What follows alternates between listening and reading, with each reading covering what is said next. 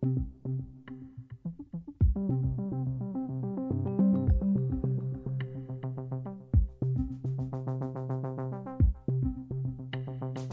udvalg. Hvad siger du? Medlem af en masse udvalg. Yes. Som ikke kan sende til. Ja, og klokken den er syv nu. Hej, jeg hedder Vigo, og du lytter til Den Uafhængige. Hvis du er med medlem, kan du downloade vores app. Vi sender hver dag mellem klokken 7 og klokken 9. Og inde på vores app er der helt vildt mange andre programmer. Og hvis du ikke bliver medlem, så er du stupid motherfucker! Så husk at blive medlem! Ah! Så er det op. Klokken er 20 minutter over syv. Du lytter til Den Uafhængige. Godmorgen, Nikolaj. Godmorgen, Asger. Øhm, vi, vi har flere forskellige gode historier på i, i dag. Vi afslører blandt andet, at der findes en, øh, en privat Frederik. Og spørgsmålet er, om det øh, altså i modsætning til en kronprins Frederik. Ja, præcis. Altså, vi skal finde ud af, hvad forskellen på privat Frederik og så øh, tronarving i øh, Danmark øh, er, helt bestemt. Det er noget, vi har fået oplyst af, af kongehuset, og vi fortæller hele historien lige om lidt. Spørgsmålet er selvfølgelig, om, øh, om, om det er okay, at kronprinsen, når han er ude på, hvad jeg egentlig troede var sådan en officiel, mere eller mindre officiel opgave, altså han var medlem af OL's olympiske komité og var med til at tage en kontroversiel beslutning. Måske, vi ved faktisk ikke rigtigt, hvad han har stemt. Det er det, de holder hemmeligt. Øh, men nu får vi altså at vide, at det er slet ikke relevant, fordi det var bare privatpersonen Frederik af Danmark, der, øh, der stemte, som han gjorde. Det har ingenting med kronprinsen at gøre. Nej, lige præcis. Og øh, altså, der er et andet medlem af, øh, af den her olympiske komité, som kronprins Frederik også er medlem af. Og vi ved, hvad han, øh, hvad han stemte, øh, men stadig ikke, hvad, hvad den kære kronprins han, øh, han har stemt. Der er altså en hemmelighed her, øh, og vi prøver at finde, øh, finde ud af det. Så er det jo også en Vel, en glædens øh, dag, øh, sandsynligvis i hvert fald, øh, meget tyder på, at Mette Frederiksen i dag vil gå ud og sige, at restriktionerne, det kommer til at blive fortid meget, meget snart. Øh, corona er ikke længere så farlig en sygdom, at øh, vi skal have restriktioner i, øh, og nedlukninger i samfundet. Nej, lige præcis. Og det skal altså efter, at øh, Epidemikommissionen i går sagde, at de anbefaler at ophæve restriktionerne per, øh, per 31. januar, og der er møde i, øh, epidemiudvalget senere i dag, og Mette Frederiksen ventes altså at holde pressemøde i, i aften. Vi har jo ellers øh, fundet de rigtige coronatal frem øh, i går, og øh, det er jo tal, der er blevet holdt hemmelige af, af myndighederne øh, under stort set hele pandemien, lige indtil at de kom frem i en region i Region Hovedstaden. Og det var en øh, overlæge, der blev valgt ind i Region Hovedstaden. Han hedder øh, Jakob øh, Rosenberg og er professor og regionsrådsmedlem for, for de konservative. Og han begyndte at trække nogle særlige tal i den her region, som på mange måder er de rigtige tal. Og det drejer sig altså om, at han har fundet ud af, hvor mange der er indlagt på grund af corona på hospitalerne, og ikke med corona. Du ved, det ikke, man skal jo ikke tælle folk med, som ligger med et brækket ben, og så har lidt, lidt forkølelse øh, for, øh, med og øh, en coronadiagnose. Det er folk, der er kommet derind på grund af corona, og det har man simpelthen ikke de tal har man simpelthen ikke haft før, at den her overlæge begynder at trække den bare i regionen, og så er vi her på den uafhængige begyndt at trække de tal i de andre regioner, og øh, vi øh, præsenterer tallene for Region Nordjylland her til, til morgen, og man kan gå ind på vores hjemmeside og, og se dem, og øh, senere i dag, der får vi dem for øh, Region Midt, og vi afventer altså svar fra Region Syd. Det er noget, vi har tænkt os at, at lægge frem sådan løbende, det her, så vi i virkeligheden vil give nogle bedre tal på, hvordan det går med corona, end myndighederne, øh, som indtil videre har holdt det skjult, øh, gør. Og lad os lige prøve at sige øh, sådan rigtig godmorgen til, til dig, Jacob Rosenberg, overlæger, professor og regionsrådsmedlem for de konservative i Region Hovedstaden. Nu har du fremlagt nogle tal, og, og vi har gjort det samme for nogle andre regioner. Har du nogen idé om, hvorfor myndighederne ikke selv har gjort det her? Godmorgen til dig. Godmorgen. Ja. Først og fremmest var det dog en, fan- en fantastisk morgenjingle der, men man skal være medlem. Tusind tak for det. Ja, det var rigtig sjovt. Ja, men, Virker det er virkelig sjovt. Det, det er rigtig godt gået. Ah, okay. Nej, altså, grunden til, at man ikke har fremlagt, det kan jeg selvfølgelig ikke vide med sikkerhed, men Serum Instituttet, som jo har stået for at, at fremlægge tal igennem hele pandemien, de har, jo, de har ikke haft adgang direkte til de her øh, øh dag-til-dag-tal for, hvor mange patienter, der har covid som aktionsdiagnose. Øh, de har trukket på noget, der hedder Landspatientregisteret, og det, det er den måde, de har, de har kunnet øh, kunne få fat i tingene på. Så, men det de, har, de har jo ikke været sværere, end de har bare kunne spørge jo. Fordi at vi andre har kunnet, har kunne få de tal hver, øh, hver eneste dag. Det er jo smadret nemt at trække det mod systemet. Så de skulle sådan set bare have spurgt ad.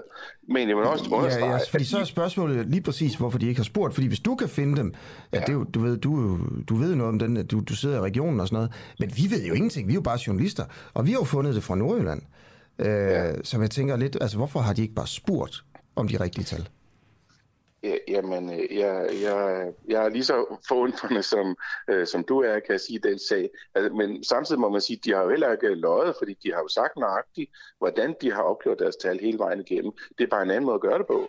Og som siger, det giver et andet budskab. Og, øhm, ja, så sådan må det være. Okay. Nu heldigvis, nu ser vi fremad med de rigtige tal. Ja, ja, så lad os gøre det. De tal, som du øh, lægger frem, øh, viser jo, at, øh, at, at det her tal, hvor altså med indlagte på grund af corona, øh, er, er faldet. Øh, hvor i, i starten af januar var der cirka 420 i, i Region Hovedstaden, nu er det cirka 270. Det er det samme, vi ser i Nordjylland, i de tal, vi, har, vi har trukket her. Ikke? Øh, at, altså, hvor relevant er det nu her på den dag, altså på den første morgen, hvor vi jo på en eller anden måde er ret sikre på, at restriktionerne kommer til at forsvinde? Jo, men det, altså jeg synes, at det, tallene underbygger den beslutning, som, eller den anbefaling, epidemi, epidemikommissionen er kommet med. Fordi det, det, der er bemærkelsesværdigt i tallene, i indlæggelsestallene på grund af covid, det er, at de er, de er faldende. Og det vil sige, at øh, selvom vi har ekstremt mange nysmittede hver dag, så afspejler det sig ikke i et, et, et tryk på sundhedsvæsenet. Og det er jo det, der hele tiden har været årsagen til, at vi skulle have restriktioner. Det var, at vi skulle passe på sygehusene. Og det er der bare ingen grund til mere, når det hedder omikron i en øh, meget vaccineret population. Så øh, samlet set, så, så har det ikke relevans mere. Altså, jeg støtter fuldstændig øh, den, den anbefaling. Jeg synes, det er rigtig fornuftigt, og så skal vi bare af med det hele nu, og af med coronapas og hele dynen, fordi mm. der er ingen grund til det mere. Okay, godt. Så det er, jo, det er jo glædeligt, og vi kan sige, at vi har nogle tal, der viser, at det går den rigtige vej, og myndighederne har så øh, også taget den rigtige beslutning. Men i cirka to år har de, har de brugt tal, som har været, hvad kan man sige, øh, som, som ikke har været gode nok. Mm. Øhm, med åbne øjne. Altså, jeg kunne ikke forestille mig, at de ikke har været klar over, at man kunne trække de andre tal her. Øhm, Ej, så ja, det hvad, vil også undre mig. Hvad, så hvad kunne forklaringen på det være? Fordi de har jo brugt tal, der på en eller anden måde har, har gjort situationen mere... Altså, når man har kigget på, på myndighedernes tal, så har man jo tænkt, at, at corona var mere alvorlig, end corona i virkeligheden var. Mm. Og nu er vi jo ude i at spekulere her. Men ja. hvilken, hvilken, hvilket motiv kunne myndighederne og regeringen have for det? Altså nu, nu er vi jo ikke ude i, i lægefaglighed, men nu er vi ude i politik, fordi at, øh, nu er det netop, som du siger, noget, spe, noget spekulativt. Men hvis vi ser tilbage på starten af pandemien og, øh, og de her forfærdelige tilstande, der var i Norditalien og sådan noget, det, det var jo ekstremt skræmmende for alle parter, og vi vidste slet ikke, hvad vi gik ind i. Så jeg kan godt sætte mig ind i den mekanisme, der er inde i hovedet på de politikere i, på Christiansborg, der skulle tage de her beslutninger, at, at uh, better safe than sorry, altså uh, hellere, hellere have lidt flere restriktioner og lidt mere alarmberedskab, end, end, end, end, end uh, hvad der senere viste sig måske at være nødvendigt. Men det er spekulativt, og, uh, men jeg tror, at sådan vil jeg har reageret, hvis jeg skal være helt ærlig. Fordi vi, vi anede intet, vi alle sammen var rigtig, rigtig bange for, hvad det her var, vi stod overfor så, så er det jo meget belejligt, at, at det ser slemt ud, kan man sige, så man kan argumentere for mange restriktioner. Okay. Er det forkert at have gjort det, synes du? Øh, nej, nej, ja, altså det er jo altid nemt at være bagklog, ikke? Men, øh, men øh, det er jo, vi har jo klaret os igennem skærne, men det, det, det, det jeg synes, der er, er irriterende og forkert, det er, at nu med omikron i en vaccineret population, der er det altså, det er en ny sygdom. Det er ikke en delta-variant og, og de tidligere tiders uhyreligheder. Det er altså en helt ny sygdom, sådan synes jeg, man skal se på det. Og der har ikke rigtig været fantasi hos beslutningstagerne til at se det på den måde. Man har ikke betragtet det her som en ny situation. Man har bare gjort, som man plejer. Man har taget de samme værktøjer ned fra hylden og siger, okay, nu, laver, nu lukker vi samfundet og restriktioner, jeg skal komme efter. Men, men det er altså en helt ny situation. Det, mm. det synes jeg, det kunne man måske nok i hvert fald have været lidt moden, måske en lille smule før. Ja. Det er altid nemt at være bagklog, som sagt. Ikke? Overholder du stadigvæk restriktionerne egentlig? Ja, personligt? Ja. Ja, ja, det, ja, det gør jeg. Hvorfor, hvorfor egentlig? ja, det kan du også godt sige. Altså, jeg tager da stadig et mundbind på, når jeg går i supermarkedet, selvom at evidensen ikke er der for, at det virker. Og ja, det, det, sådan er livet jo ikke. Man må rette sig lidt ind efter forholdet. Det, ja, mm. det er sådan en personlig ting. Jeg, jeg er ikke sådan en, der er lovbryder, så Mm. Så jeg gør, hvad der bliver sagt. Men okay. det er selvfølgelig lidt slapt, kan man sige. nej, nej, det ved jeg da ikke. Altså, men øh, jeg kom bare til, fordi jeg tænkte på i går, da, da TV-avisen breaker det her med, at restriktionerne forsvinder, så tænkte jeg, sådan noget kan man jo ikke sige, at de forsvinder om fire dage. Hvis man først får det at vide, så tænker mm. jeg, at folk simpelthen holder op med at overholde øh, de, her, de her regler øh, med det samme. Men jeg kunne bare mm. se, at det gjorde vi ikke, da vi gik på op ad trappen mm. her til morgen, Nikolaj. Yep. Der havde vi mundbind på, og, og det har du så også stadigvæk. Okay, men ja. øh, Jacob Rosenberg, tusind tak, fordi du ville være med. Det var slet. Ha' en god dag. Lige måde, overlæge og professor og regionsrådsmedlem her i, for de konservative i Region Hovedstaden.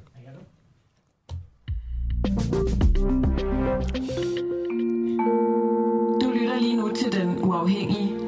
Danmarks måske mest kritiske, nysgerrige og levende radio. Hvis du har en god idé til en historie, så skriv til os på Facebook eller send os en mail. Adressen finder du på hjemmesiden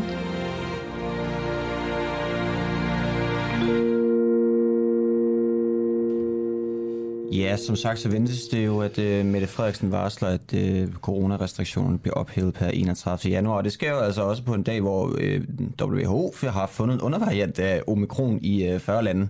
De er dog ikke bekymrede, skal jeg huske, uh, huske at nævne. Um, men det er bare for at sige, at der er altså stadig uh, smæk på, uh, smæk på smitten rundt omkring, uh, rundt omkring, uh, rundt omkring i verden. Um, yes. Okay. Men ja, som sagt, en glædens dag, håber vi, øh, håber vi på herinde i hvert fald. Ja, lige præcis. Men lad os da komme til op til noget skidt. Øh, så kan vi jo tage til, til Aalborg. Ikke? Jyllandsposten har historien i dag. Øh, mystik i Aalborg. Kommunen betalte 100.000 kroner, men for hvad? Og spørgsmålet er simpelthen, om der er en korruptionsskandale, der kommer til at fælde borgmesteren i Aalborg Kommune. Ikke? Og det hele starter i mediet Frihedsbrevet, der, der graver frem, at øh, borgmesteren bestiller en, øh, en video hos en entreprenør og betaler 100.000 kroner lidt efter for, han, øh, for hans øh, parti, lokale partiforening nogle, øh, nogle bidrag fra den samme store entreprenør. Og nu ved man simpelthen ikke, øh, om den her video overhovedet er blevet lavet. Ingen kan finde den, så spørgsmålet er, hvad gik de 100.000 kroner egentlig til, som borgmesteren han betalte til store entreprenøren? Og, og er der simpelthen en eller anden form for korruptionsskandale under opsejling? Øh, i, øh, i Aalborg. Og nu har vi øh, en øh, politiker fra Aalborg med, som måske kan kaste noget lys på det. Jan Nymark øh, Theisen, du er rådmand i Aalborg for, for Venstre. Godmorgen. Godmorgen. Kan du fortælle os, hvad der foregår i Aalborg? Øh, det, det er faktisk lidt svært for mig lige at, at redegøre for, fordi øh, jeg, jeg er sådan set selv lidt, lidt forvirret, øh, eller noget forvirret. Forvirret på et højere plan, vil jeg sige, fordi som øh, I er inde på, så øh, er det jer, der jo ligesom har gravet den her sag frem. Og første gang, jeg talte med... Det, det, er det, jeg vil sige, det er ikke os. Altså, jo, det er journaliststanden, men det er jo det ja. der medie, der hedder Frihedsbrevet. Det er ikke, det er ikke os. Nej, sorry. Øh, Frihedsbrevet. Øh, og så kommer der jo øh, noget frem omkring en eller anden film. Og den der film, den, øh, får vi en redegørelse for, hvad er det sådan, så nogenlunde drejer sig om. Der kommer hurtigt en redegørelse ud fra, fra kommunaldirektøren, men, men den, jeg tror, den kommer lidt for hurtigt ud, den her film, fordi, eller den her redegørelse, fordi den der film, den er åbenbart forsvundet. Og øh, nu er der jo nok snak om, at øh, det slet ikke og aldrig nogensinde har været en film, men til gengæld mere er, er branding, man så har betalt for. Øh, men, øh, men forvirringen er, er sådan set mere eller mindre total. Så, så det er et godt spørgsmål, hvad, hvad de der 100.000 reelt er gået til. Ja. Øh, og hvad, altså du ved, jeg, øh, vi, vi nævnte mig Nikolaj lidt her, og sådan, vi, vi brugte ordene korruption og bestikkelse og sådan nogle ting. Er det også ord, du vil tage i din mund? Det vil jeg ikke endnu, men altså det er da klart, at da jeg hørte om den første gang, så, så tænker man, altså så gør man sig der nogle overvejelser over, at det her, det ser, det ser ikke godt ud. Det er ikke sikkert, at der overhovedet er noget som helst i sagen, der, der går i den retning. Men den er jo heller ikke lige frem øh, fritaget for mistanke. Og når der så er så meget rod omkring, hvad man lige har fået for de der 100.000, og ingen kan huske noget, og intet er skrevet ned, altså det gør jo ikke mistanken mindre. Det fjerner den i hvert fald ikke for mistanke. Og øh, nu fik vi så en redegørelse igen i går, og der er blevet tilsendt os en forfærdelig masse dokumenter, og dem har jeg så ikke haft lejlighed til at gennemgå i jeg har gennemgå med interesse, og så er det jo tale med mine øh, politiske kolleger, og så høre, hvilken holdning de har til det her, og hvordan øh, vi griber sagen an fremadrettet. Ja. Øhm, der er, altså det hele starter med et møde i 2016 mellem borgmesteren selv og så direktøren i det her firma, der hedder 2E Group, som er et stort selskab. Og øh, der er ikke noget øh, internt øh, referat fra det her fra det her møde, men, men på mødet bliver det altså af borgmesteren selv besluttet, at det her firma skal have 100.000 kroner for at lave et eller andet. Så angiveligt en video øh, for at brande for at brande Aalborg. Ikke? Og så sender øh, firmaet så 100.000 kroner, øh, en faktur på 100.000 kroner først, og det er også meget sjovt det her. Først ved, angiveligt ved en fejl hjem til borgmesteren selv. og bagefter så ændrer man så adressen og, og får sendt øh, fakturen til kommunen, og kommunen betaler 100.000 kroner til, øh, til det her store firma. Og, og sådan forholdsvis øh, inden, for, inden for kort tid, så kommer der bidrag fra det her firma til Socialdemokratiet. Øh, der bliver givet 50.000 kroner til Socialdemokratiets kommunale valgkamp. At, altså, er du enig i det her sagsforløb, øh, jeg fremstiller her, som... Øh... Jamen, det er jo sådan, at vi har fået det forelagt, ja. at, øh, at det er sådan, det er foregået. Hvorfor er det ikke nok til, at, øh, at, du, vil, at du vil sige, at der her er, er tale om korruption? Jamen, det er jo igen, fordi jeg skal jo ikke kunne sige, om der er en direkte sammenhæng. Altså, vi prøver jo at finde ud af, jamen, har de der 100.000 været anvendt på en eller anden form for branding af Aalborg Kommune, og hvordan har de indgået i det. Altså det er jo, vi prøver at følge det pengespor, og vi prøver at finde ud af, hvad er det, der har stået på den faktura, man har fået fremsendt. Står der produktion af film, og hvis man så ikke har fået nogen film, så virker det så rigtig mystisk. Og hvem har så, hvis det er den ordre er ændret, at det var planen? Det er jo godt, det kan sagtens være, at det har været planen om at lave en film fra starten af. Men hvem har så truffet beslutning om, at det skulle ændres undervejs, og der lige pludselig skulle ske noget andet?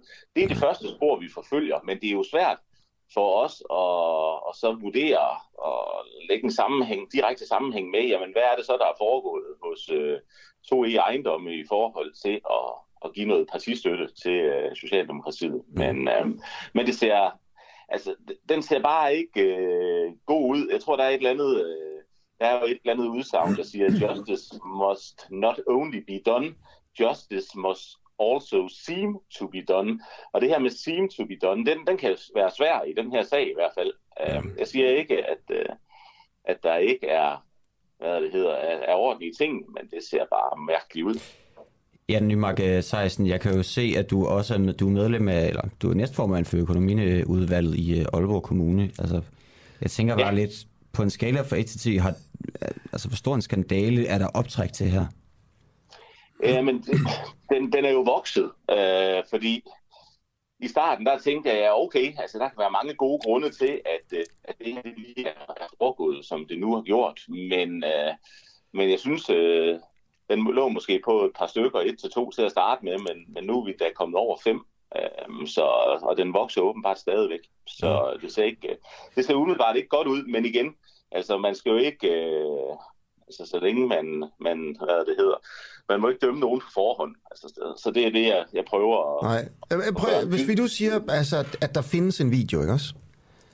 Ja. Øh, og at borgmesteren øh, har siddet med sådan en erhvervsmand og, og personligt bestilt en noget for 100.000 kroner. Og bagefter øh, har han fået 50.000 kroner til sin valgkamp.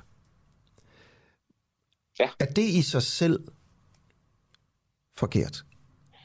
Jamen altså, som borgmester, der har han jo adgang til forskellige puljer, også noget omkring erhvervsfremme, og øh, altså det har han haft mandat til at kunne disponere de her penge, som han, som han ville.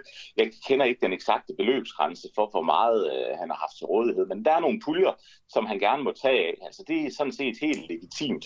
Det, der så kunne have klædt ham rigtig meget, det var jo, at man så lige orienterede det, der i dag hedder økonomiudvalget, men dengang hed magistraten. At man bare lige siger, at øh, nu er der det her program, og det har vi så valgt at støtte med 100.000, fordi havde han nu bare sagt det dengang tilbage i øh, 2017, så, øh, så havde der ikke været så meget nej, men, omkring men, det her, men, men det bliver jo ikke nævnt. Nej, men jeg, jeg, jeg tænker heller ikke på, hvad der bliver nævnt og ikke bliver nævnt. Jeg tænker egentlig bare på det der med, at han bagefter får 50.000 kroner i kampagnebidrag.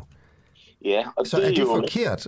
Altså, ja, det er bare helt simpelt. Synes du egentlig, det i sig selv er forkert, at borgmesteren bestiller et eller andet for 100.000, og bagefter får 50.000 i kampagnebidrag fra den samme erhvervsmand?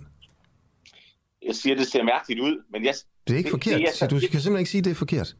Nej, men jeg ved jo ikke, om øh, den her erhvervsmand, han er vant til øh, hver fjerde år op til en kommunal valgkamp, og så bidrage med, med penge til øh, Socialdemokraternes spidskandidatkampagne. Øh, fordi hvis han nu har gjort det de sidste ja, 3-4 valg eller et ja. eller andet, så er det måske meget almindeligt, at han gør ja. det, fordi han så er... hvis han har givet flere penge til dem, så er det mere okay? Nej, Altså, det er jo sådan mere den her kontinuitet i det, eller fordi hvis, hvis det så ser sådan ud, at det, det er første og eneste gang, han har bidraget til Socialdemokratiets kampagne, så, så er det jo en skærpende omstændighed. Så ser det endnu mere mystisk ud. Har du selv, så, så det, har, har, har du selv eller, eller Venstre, øh, øh, hvad du ved af i hvert fald, fået, øh, fået bidrag fra erhvervsfolk eller firmaer, som du personligt selv har givet ordre til? Øh, og, altså, vi, går jo, vi laver jo altid fundraising i forbindelse med en valgkamp, øh, og øh, der plejer vi at have nogen til at hjælpe os med at, at, at gøre det arbejde, altså i organisationen, og jeg er da også selv ude og, og snakke med nogle folk omkring, øh, om de støtte op om min valgkamp, men... Øh, Nå, men øh, du ved, jeg spørger bare helt simpelt her. Ja. Altså, og det er jo lidt om, og fordi du kan ikke rigtig sige, at det borgmesteren har gjort i sig selv, er forkert. Og så kom jeg bare til at tænke på, at vide, om, det, om du selv har gjort noget lignende. Så øh, det var bare at sige nej. Jo. Men har, har, har, har, du, har du altså modtaget, eller Venstre, hvad du ved af i hvert fald, modtaget penge fra, øh, fra lokale firmaer eller erhvervsfolk, øh, som du også har lagt ordre hos som rådmand? Nå, på den fasong? Nej, ja. nej, det har jeg da ikke. Nej, nej, okay. Det har jeg da ikke. Nå, nå. Jamen det er godt, for dig. Tusind tak, fordi du vil være med til interview. Jamen, øh, velbekomme. Ja. Jan Theisen altså fra, øh, fra Aalborg Kommune, som er øh, nummer to i økonomiudvalget. Og det tror jeg, så, så er man mere eller mindre nummer to i kommunen. Ja, det er sådan noget. Det, dem, der sidder på finanserne, sidder på, øh, sidder på det meste plejer jeg at sige i hvert fald. Det plejer du at sige? Ja, det plejer jeg at sige. Okay. Du lytter lige nu til en uafhængig morgen. Kritisk, nysgerrig og levende radio, som politikerne ikke kan lukke. Vi sender live alle hverdage fra klokken 7 til 9. Lyt med via vores app på DK4 DAB, fra vores Facebook-side, eller hvis du bor i hovedstadsområdet på FM-båndet 102,9. Tak til dig, som gør det muligt. Ja, vi, er jo, øh, vi får jo en, øh, vi får jo kommentar og øh, sms'er ind i løbet af udsendelsen, ja. og øh, opfordrer selvfølgelig hele tiden folk til at, øh, til at skrive ind til os. Der er blandt andet en, der hedder øh, Hugo. Mm-hmm. Der Hej, Hugo. Hej Hugo. Tak fordi du lytter med. Voksne mennesker ved, at korruption i Aalborg ikke er ukendt. Aha. Yes, nu siger jeg det bare, Hugo, hvis du, hvis du sidder inde med information om uh, korruption i Aalborg Kommune, så er du hjertelig velkommen til at, til at skrive ind til os. Men det kan være, at han tænker på Marius' toilet. Marius' toilet? Det ja. har jeg ikke. Det har, det har du ikke hørt, det er fordi, du ikke er voksen nok. Jamen, så kan du google det jo. Ja, det kan jeg jo så. Det er jeg voksen nok til at gøre i hvert fald. Mm. Alright. Klokken er 22 minutter over syv. Du lytter til den uh, uafhængige masser af gode ting på programmet. Meget mere om uh, privat Frederik kontra kronprins Frederik. Der findes nemlig en privat Frederik, som, som fiser rundt i verden, og som overhovedet ikke er kronprins. Det er noget, som uh, kongehuset fortæller til os til citat i går. Vi har desværre ikke lyd på det, men de sagde, det må jeg godt citere os for. Mm. Øh, kronprinsen var på det her tidspunkt, ved lige præcis den her afstemning, som i øvrigt er hemmelig, og ingen må få at vide, hvad han stemte, fordi det er kontroversielt, øh, der var han bare privatperson. Det var fuldstændig, øh, Nikolaj, ligesom ligesom Lars Løkke Rasmussen, ja, der som statsminister præcis. også nogle gange var statsminister, og nogle gange var privat Lars. Ja, præcis. Blandt andet i hans møder med, øh, med den såkaldte kvotekonge i, øh, ja, i Tyberon, tror jeg det var. Yes. Øh, det er jo øh, sørgeligt nogle gange at tale om dem med, med, med politisk magt i Danmark, når de ikke forvalter det ordentligt. Ja. Og skal vi ikke blive, blive ved det tema et øjeblik? Og jo. så snakke om Mette Frederiksen. Og stille spørgsmålet, om man kan stole på hendes løfter på det, hun lover. Øh, og jeg ved egentlig ikke, om det er åndssvagt at gå rundt og stole på de løfter, politikere giver, om hvad de vil gøre, hvis man stemmer på dem. Nej, og det er jo... Måske er det øhm, åndssvagt. Gør du det? Øh, nej, altså jeg vil, jeg vil sige, at min, min, øh, min tiltro til politikere er blevet, øh, blevet mindre og, og mindre med, øh, med årene, synes jeg. Jo mere jeg har beskæftiget mig med, med politik, så er, det også, så er den også blevet mindre og mindre. Men... Det kan være, den tager et, endnu et dyk nu. Ja, det kan godt være. I 2018, der skrev Mette Frederiksen et øh, fælles debatindlæg sammen med Christian Thulesen Dahl fra Dansk Folkeparti. Og Mette Frederiksen skrev sådan her citat. Beløbsgrænsen vil ikke blive sat ned, så længe Socialdemokratiet og Dansk Folkeparti har noget at skulle have sagt. Citat slut. Og det er altså i, øh, i, i 2018. Og man kan jo godt argumentere for, at Socialdemokratiet har noget at skulle have sagt nu her. Øh, men alligevel øh, er det et faktum, at de vil sætte beløbsgrænsen ned. Mm. Og det her med beløbsgrænsen, bare lige for at sige, jamen det, det handler om, hvor, hvornår man kan få lov til at komme ind og få et arbejde i Danmark. Jo lavere beløbsgrænsen er, jo flere udlændinge kan komme til Danmark og arbejde. Ja, præcis. Altså beløbsgrænsen er det beløb, som en udlænding skal stilles til rådighed, for vedkommende må komme ind og arbejde i øh, landet. Jeg tror, det er sådan en eller anden forsørgende, selvforsørgningsgrænse, man, man sætter. Mm. Øhm. Prøv, det her det er, jo, det er jo også for at finde ud af, altså, hvad mener Socialdemokratiet selv om, at man løber fra et løfte, og er det egentlig okay at løbe fra et løfte, hvis verden ændrer sig? Øh, øh, og det, det kan man jo godt argumentere for. På den anden side kunne man også godt argumentere for, jamen altså, hvis du alligevel vil løbe fra et løfte, hvis verden ændrer sig, så lad det være med at love det. Lad være med at love noget, ja. Nå, nu har øh, regeringen altså nedsat beløbsgrænsen, og øh, vores øh, kollega, som tit sidder her i værtsstolen, Camilla Boraki, har talt med Rasmus Stoklund, der er politisk ordfører øh, på den her sag, og han er jo øh, socialdemokrat. Og for at prøve at forstå, hvad Socialdemokratiet selv synes om, øh, om det her, og nu vil jeg lige finde klippet frem her. Rasmus, øh, jeg har et citat fra en kronik, som øh, Mette Frederiksen skrev sammen med Christian Tulsendal tilbage i 2018, hvor hun siger, beløbsgrænsen vil ikke blive sat ned, så længe Socialdemokratiet og Dansk Folkeparti har noget at skulle have sagt. Har I øh, i Socialdemokratiet brudt det løfte? Nej, det synes jeg ikke, vi har, fordi der er nogle særlige omstændigheder i øjeblikket. Ledigheden er øh, enormt øh, lav. Der er virkelig stort øh, run på arbejdsmarkedet. Der er behov for nye kræfter. Men selvom og, øh, der er gode grunde til det, så har I vel brudt det løfte, som hun skrev der, Mette Frederiksen? Nej, det synes jeg ikke, fordi det er ikke en generel nedsænkning af beløbsgrænsen, der er lavet her. Der er lavet en aftale, hvor at det er hegnet godt og grundigt ind, og det fremgår også af aftaleteksten. Dels, og det er det vigtigste, om at det er midlertidigt, og så dels også med nogle præmisser, sådan at hvis for eksempel at arbejdsløsheden begynder at stige, så vil man øh, kunne tilbagerulle det her igen. Så det er, det er midlertidigt, og det er hegnet grundigt ind. Er det fordi, I ikke længere har noget at skulle have sagt? Hvad mener du? At øh, løftet er blevet brudt, fordi det, det vil jeg sige, uanset om det er midlertidigt, så vil I jo hæve beløbsgrænsen. Og det er det, Jamen, som jeg, Frederiksen jeg skriver. Synes, det, du, jeg synes, det du mangler i, øh, i din gennemgang her, det er jo, at grund til, at vi generelt ikke har et ønske om at sænke beløbsgrænsen, det er jo fordi, det vil lægge et pres på især det ufaglærte arbejdsmarked. Når så vi er i en situation, hvor der næsten ikke er nogen øh, ledige tilbage til at rekruttere fra, så kan vi jo så lave en midlertidig ordning her. Men hvis så vi kan se, at der begynder det, synes, at være nogle danskere, der bliver ledige igen, altså, fordi jeg forstår godt, du siger, ud ja, men det er mere det her med, hvis du så, siger... vi ser, at der, hvis så vi ser, at der igen begynder at komme arbejdsløse i Danmark, så lægger vi det her ned igen. Og det er jo det, der er det særlige i den her sammenhæng. Men, men hvad er et løfte, hvis det er afhængigt, altså hvis det er situationsbestemt, hvis det kan blive ændret, så snart situationen ændrer sig? Det afgørende her er, at det her det er en midlertidig og grundigt indhegnet ordning, som er lavet under nogle ekstraordinære omstændigheder, hvor ledigheden ikke har været lavere i 13 år, tror jeg det er. Stokgørelse, så jeg er ikke lige helt sikker på, om det er 13 eller Men det er, egentlig, år, men altså... det er egentlig ikke det, jeg vil udfordre, fordi jeg kan jo godt se altså, fuldstændig rationalet i, at situationen har ændret sig.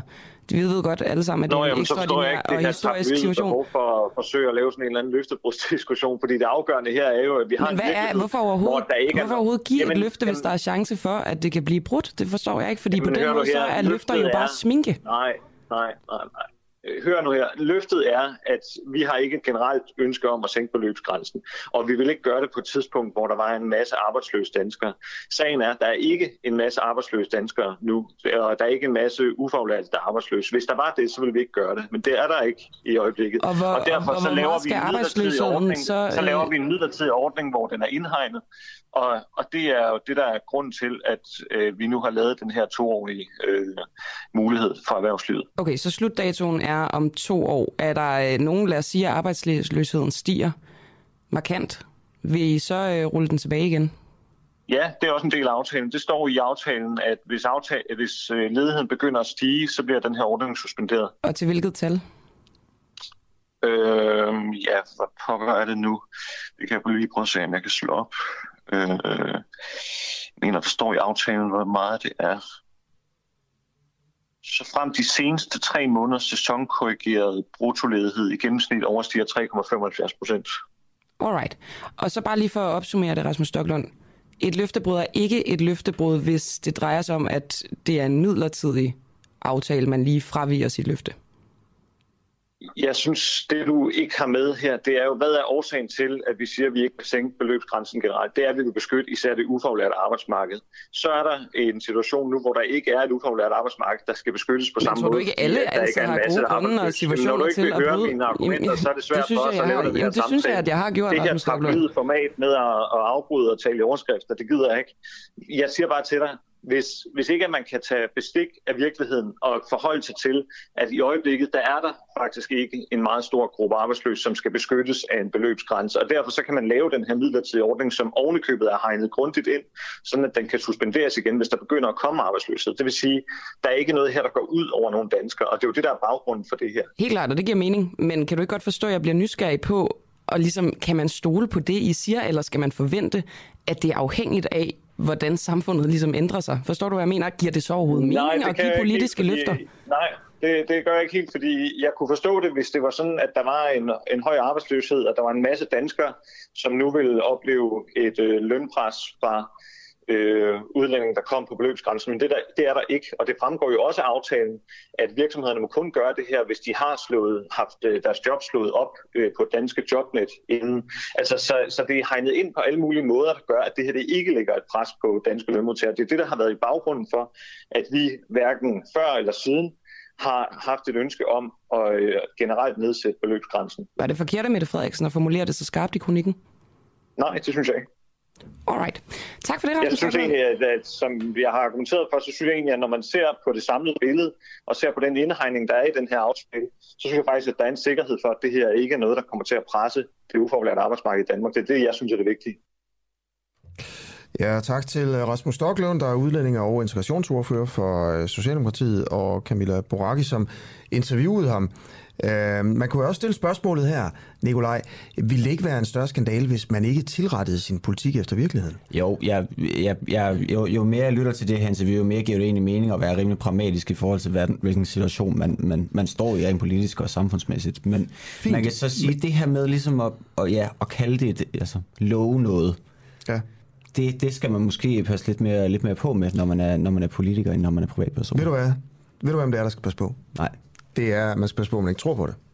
Ja, det er nok det på fuldstændig. rigtigt. Og i øvrigt, det er sjovt, at Rasmus Stocklund siger, at han ikke gider at tale i overskrifter. Ja. Øh, jeg ved ikke, Socialdemokratiet er jo rimelig kendt for at tale i overskrifter, som for eksempel, lad os samle Danmark igen, det er Danmark, du kender, og andre, øh, andre klassikere. Hver eftermiddag, mandag til torsdag fra 16 til 18, kan du her på Den Uafhængige ringe direkte ind til vores værter, hvis du mener, at de tager fejl i deres påstande. Det her emne her, det er så vigtigt, og det er så stort en, en slagmark, at, at den kommer vi ikke ud Vi af. har, vi har Men Steffen, det er jo det, der er fantastisk, det er, at vi kan tale demokratisk. Lige nøjagtigt, og det er, det er jo det. Er det. det, Det er det er eller, eller enige om. Lige nok. Præcis pointen med det her program, det er jo, at vi skal, vi skal have talt om tingene. Også os, der er uenige. En ny påstand i hver udsendelse. Der er ingen sluser eller lyttercensur. Du kommer direkte igennem, og alt er tilladt, så længe du er uenig.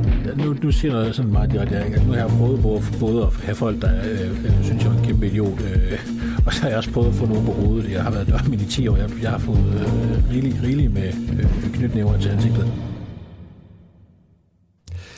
Yes, øh, vi sidder jo her og følger med i dagens øh, nyheder, øh, Nikolaj, og øh, et, øh, et interview øh, på eb.dk, der er kommet for 28 minutter siden, synes jeg er spændende. Det er en, en artikel, øh, hvor øh, Ekstrabladet har interviewet Marie Kraup, som siger, at hun skrider fra Dansk Folkeparti, altså hun sidder i Folketinget for dem, øh, hvis Pia Kærsgaard kommer ind i ledelsen. Altså hvis Messer, Morten Messerschmidt tager Pia Kærsgaard ind i ledelsen af Dansk Folkeparti, så skrider hun. Det siger hun simpelthen. Og øh, det gider hun bare overhovedet ikke være med til. Ej, hun vil have, hverken have hende øh, i Folketinget, eller hun vil heller ikke have hende som del af hovedbestyrelsen i en eller anden form for sådan, hvad skal vi kalde, indpisker indpiskerrolle. Det vil hun ikke. Yes. Vi øh, bliver ved med at have øh, fokus og et øje på Dansk Folkeparti. Hvad kommer der til at ske her, når Messerschmidt er formand? De fraktioner, der har været i partiet, kommer det til at splitte partiet? Kommer folk til at forlade det i sådan en forholdsvis stort tal? Eller bliver der en eller anden form for samling i det parti, der har super meget potentiale? Det kunne man jo se, at de fik øh, omkring de, de 20 procent for ikke særlig mange år siden. Ja, lige præcis. Øh, og ligger nu helt nede øh, og og, og sådan rode rundt i kanvasen et eller andet sted. Ikke? Men, Jo, øh, øh, så, så hvad kommer der til at ske der? Og jeg tror, altså jeg kommer til her inden for de næste 10 minutter, øh, lige at sidde med telefonen og sms til Marie Krab for at høre, om øh, vi må lave den syge om, hvorfor hun ikke vil have Pia med. Så forhåbentlig så kommer hun øh, med, altså øh, Marie Krab, her i løbet af udsendelsen Ja, inden øh, præcis. klokken er 9. Præcis, vi gør i hvert fald vores, og vi kan i hvert fald lige starte med at sige, at altså, Dansk Folkeparti har jo fået omkring 2.000 nye medlemmer efter øh, Ja. formands, øh, formandsopgøret er blevet afgjort, og øh, så vidt øh, vi er orienteret, så er der kun 50, der har øh, meldt sig ud. Øh, En af de nye er en, øh, der hedder Patrick, som er nyt DF-medlem, og ham interviewer vi her om øh, et kvarter. Ja. Men øh, først til en historie, der handler om, hvad der egentlig er værst af omikron eller influenza. Endnu en historie, der måske antyder lidt, at, øh, at det her omikron og, øh, og, og corona ikke er så farligt længere. Det, det, det var et interview, vi egentlig lavede i, øh, i sidste uge med en, øh, en forsker og lektor på Institut for Biomedicin på Aarhus Universitet, der sagde, at han ville anytime hellere have omikron, altså blive syg med omikron, end med influenza. Øh, og så besluttede vi os simpelthen bare for at prøve at, at, at gribe knoglen og ringe til en masse eksperter for at høre, om de egentlig havde det på samme måde. Christian Morbjerg Weisse, du er kendt øh, med og lektor på Aarhus Universitet. Også hvis du skulle vælge mellem øh, at blive smittet med influenza eller omikron, hvad vil du så vælge? Godmorgen. Ja, godmorgen. Øh, jamen, jeg, øh, øh, jeg vil personligt også vælge omikron, fordi jeg har øh, tre stik, øh, og jeg har prøvet at have omikron, og det var ikke øh, særlig alvorligt. Men, øh, øh, men jeg vil sige, at det afhænger meget af, hvilken øh, situation man er i, og, og om man er vaccineret. Hvis ikke jeg var vaccineret, så tror jeg, så tror jeg, jeg vil gå med influenza. Okay. Øhm, tak, for, tak for det klare svar her. Øhm, hvad tænker du om øh, de nyheder, der er, der er tækket ind her i, øh, i, i går aftes, øh, hvor flere medier erfarer, at der kommer et pressemøde i dag, hvor Mette Frederiksen kommer til at sige, at restriktionerne, de forsvinder, og at øh, omikron og corona er ikke længere en, hvad er termet, en samfundskritisk øh, sygdom? Er det fornuftigt? Øhm, altså det, det øh, er jo i hvert fald øh, nok en sandsynlig udkomme, at, øh, at, at vi kommer til at se øh, øh restriktionerne, de forsvinder. Øh, øh, altså det, det er en svær vurdering, synes jeg, om, øh, om det så også er fornuftigt. Øh, fordi det, det har vi ikke, det har vi ikke, vi har ikke så meget sikker viden om, øh, hvad, hvad det kommer til at betyde. Øhm, men altså, vi har jo i hvert fald nu øh, nogle, nogle ugers, næsten en måneds øh, erfaring med omikron, som, øh, som jo tyder på, at, øh, at der ikke er den samme øh, høje grad af, af alvorlig sygdom øh, knyttet til, til omikron. Øhm, og, og det, øh, det er jo også øh, klart, at, at det, det, det må vi tage bestik af. Øh, men, øh, men altså, øh, vi har jo ikke så mange restriktioner lige nu, egentlig. Og, øh, og, og de, øh, det kan godt komme til at betyde, at hvis vi letter de restriktioner, at, øh, at vi får en, en endnu større øh, smittespredning, og at, øh, at, vi, øh, at vi på den måde kommer til at, at lægge øh, nogle funktioner ned simpelthen på grund af, af rigtig mange sygemeldinger. Øhm, så, så, så der kan være mange aspekter i det. Har du egentlig tænkt dig at blive ved med at overholde restriktionerne i løbet af i dag? Personligt? Ja, ja, det har jeg da selvfølgelig. Okay. Christian Morberg Weisse, tusind tak, fordi du vil være med her til morgen. Ja, ja. velkommen. Kan med og lektor på Aarhus øh, Universitet. All right. Ja. Ja, vi får stadig, øh, får stadig en del øh, kommentarer. Ja, hvad skriver der, folk? Jamen, der er en fyr, der hedder Carsten, der har, øh, Der Godmorgen, har Carsten. Godmorgen, Carsten. Der har jeg en, har en kommentar vedrørende beløbsgrænsen. Han skriver, apropos udenlandsk arbejdskraft, så tror jeg, ufaglærte skal være, øh, skal være bekymret. Også dem med job, job, det er nemt at hyre og fyre folk, hvis arbejdsgiveren kan få billig arbejdskraft. Så det gør de uden hensyntagen til den arbejdskraft, de har i forvejen. En krone sparet er en krone tjent. Lev med det. Mm. Mundret, øh, mundret formulering, han fører af her til, øh, her til sidst. Og så kommer der også noget fra... Bare, bare, øh, bare en lille kommentar til det der. Ja, Undskyld, det er bare ja. lige fordi, at øh, der er jo altså flere, der, er- der, er- der er jo alle mulige prognoser, der handler om, at vi kommer til at mangle arbejdskraft. Øh, blandt andet i plejesektoren og sådan noget. Ikke? Altså, det er ikke længere sådan, du ved, forskere og sådan noget, vi har brug for. Det er, øh, det, det er folk med, med ingen eller, eller med, med korte uddannelser. Øh, og øh, der, for eksempel Lars Løkke Rasmussen. Hans nye parti går til valg på, at alle i OECD-landene skal have ret til at få et arbejde i Danmark. Øh, hvis de altså kan få et arbejde på overenskomstmæssige vilkår, så skal man simpelthen have, øh, have lov til at, at blive ansat i Danmark uden videre. Mm. Og det er jo alle tyrkere. For eksempel. Alle det- mexikanere er det også. Alle mexikanere også. Ja. Så det er jo altså, du ved, det, den er jo rimelig vidtgående. Altså, øh, det, det sådan vil Lars Løkke gerne have det. Og, øh, og så har vi Socialdemokratiet, der sætter beløbsgrænsen ned, som vi lige har hørt. Ikke? Så der er de her, øh, de her politiske tiltag, som altså lytteren her øh, øh, ligesom bemærker. Ikke? Ja, lige præcis. Ja. Der er også kommet en kommentar vedrørende vores ko- kollega Camilla Borakis øh, interview med Rasmus Stocklund. Ja. Og jeg tror, det er en, det er en generel kritik af den uafhængige faktisk, for hun skriver typisk yes. for den uafhængige, at de elsker at høre sig selv tale og hele tiden afbryder den, der bliver interviewet, så vedkommende ikke har en chance for at komme frem med sine synspunkter, mm. og til det vil jeg jo egentlig bare sige, jamen, når vi kan høre, at der bliver snakket udenom, så stiller vi bare det samme spørgsmål en gang til. Og man kan sige, at Rasmus Stocklund kommer ikke nødvendigvis med synspunkter, men han kommer mere med en eller anden båndsløjfe, og det er grunden til, at vi stiller den type spørgsmål, og grunden til, at vi afbryder. Det er fordi, vi ikke gider at høre det samme svar, som alle andre medier også hører. Men tak for kritikken, Jørgen. Ja, i øvrigt.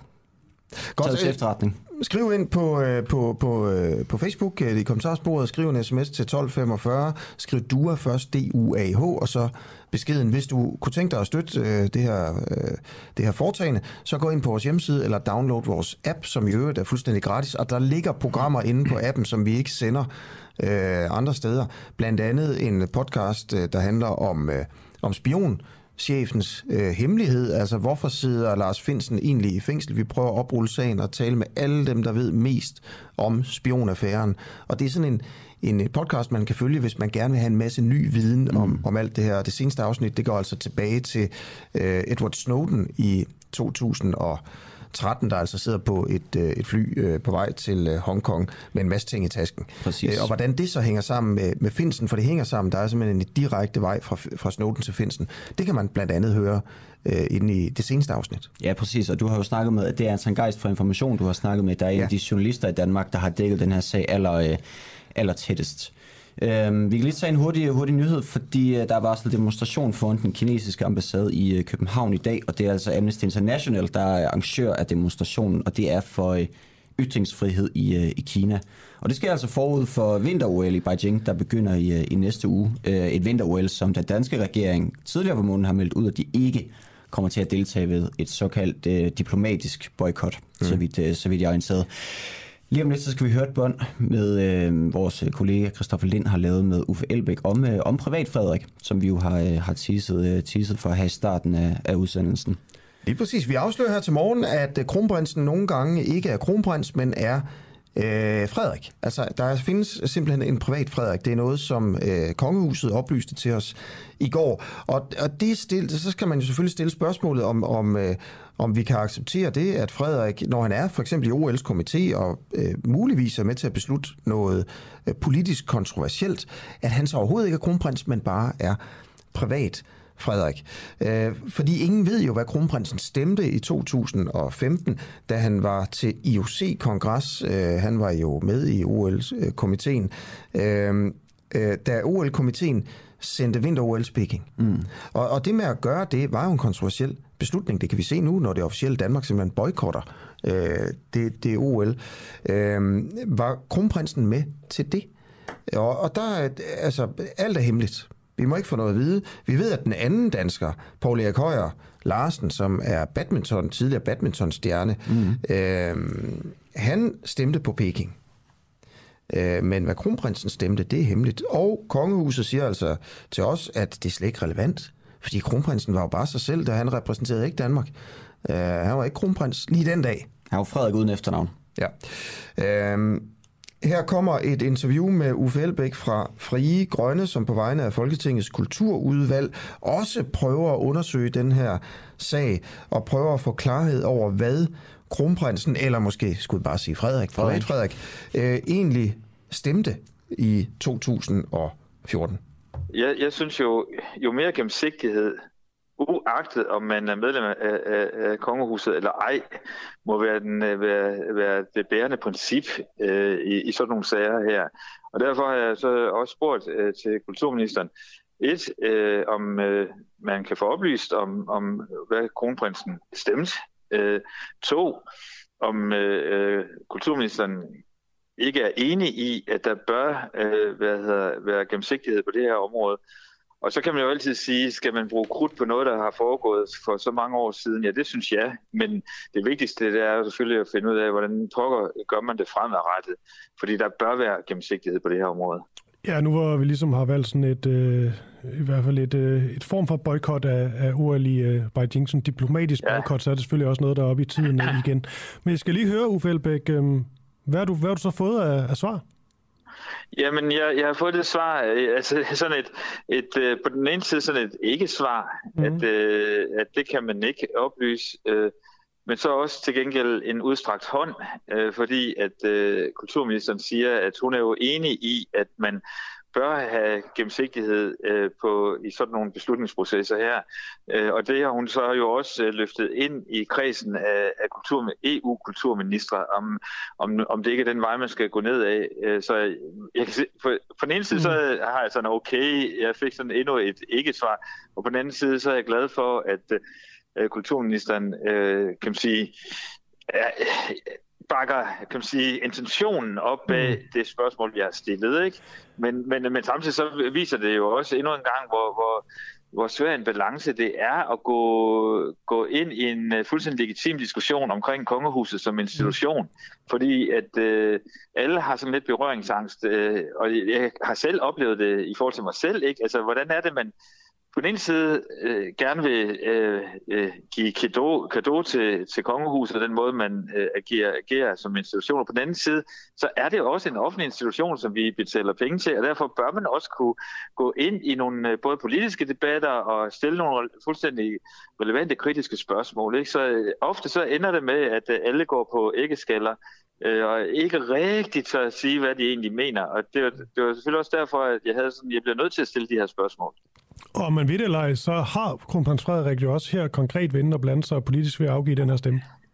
Lige nøjagtigt, og, og, og jeg synes jo, at hvis man endelig skal, øh, skal pege på nogen, hvem der er ansvarlig for i sin tid, at uh, kronprinsen uh, fik den her uh, rolle, så, så er det jo regeringen. Fordi regeringen burde jo på det pågældende tidspunkt uh, have advaret kronprinsen og sagt, du gør dig selv unødigt sårbar ved at blive medlem af en så politisk øh, betonet organisation som IOC, og hvis man skal skærpe den, betændt organisation som IOC, ikke? Altså, mm. øh, så, så i princippet er det jo regeringen, man kan sige, hvorfor i alverden har jeres rådgivning af, af kongehuset øh, fuldstændig fejlet på det her pågældende tidspunkt. Øh, det synes jeg faktisk er, er, er rimelig problematisk. Mm. Øh, og så er jeg da glad for, at kronprinsen selv har kunne se, at øh, det, altså, det giver ham bare problemer at, at sidde i den her position, fordi det er politisk, øh, politiske beslutninger, der bliver truffet.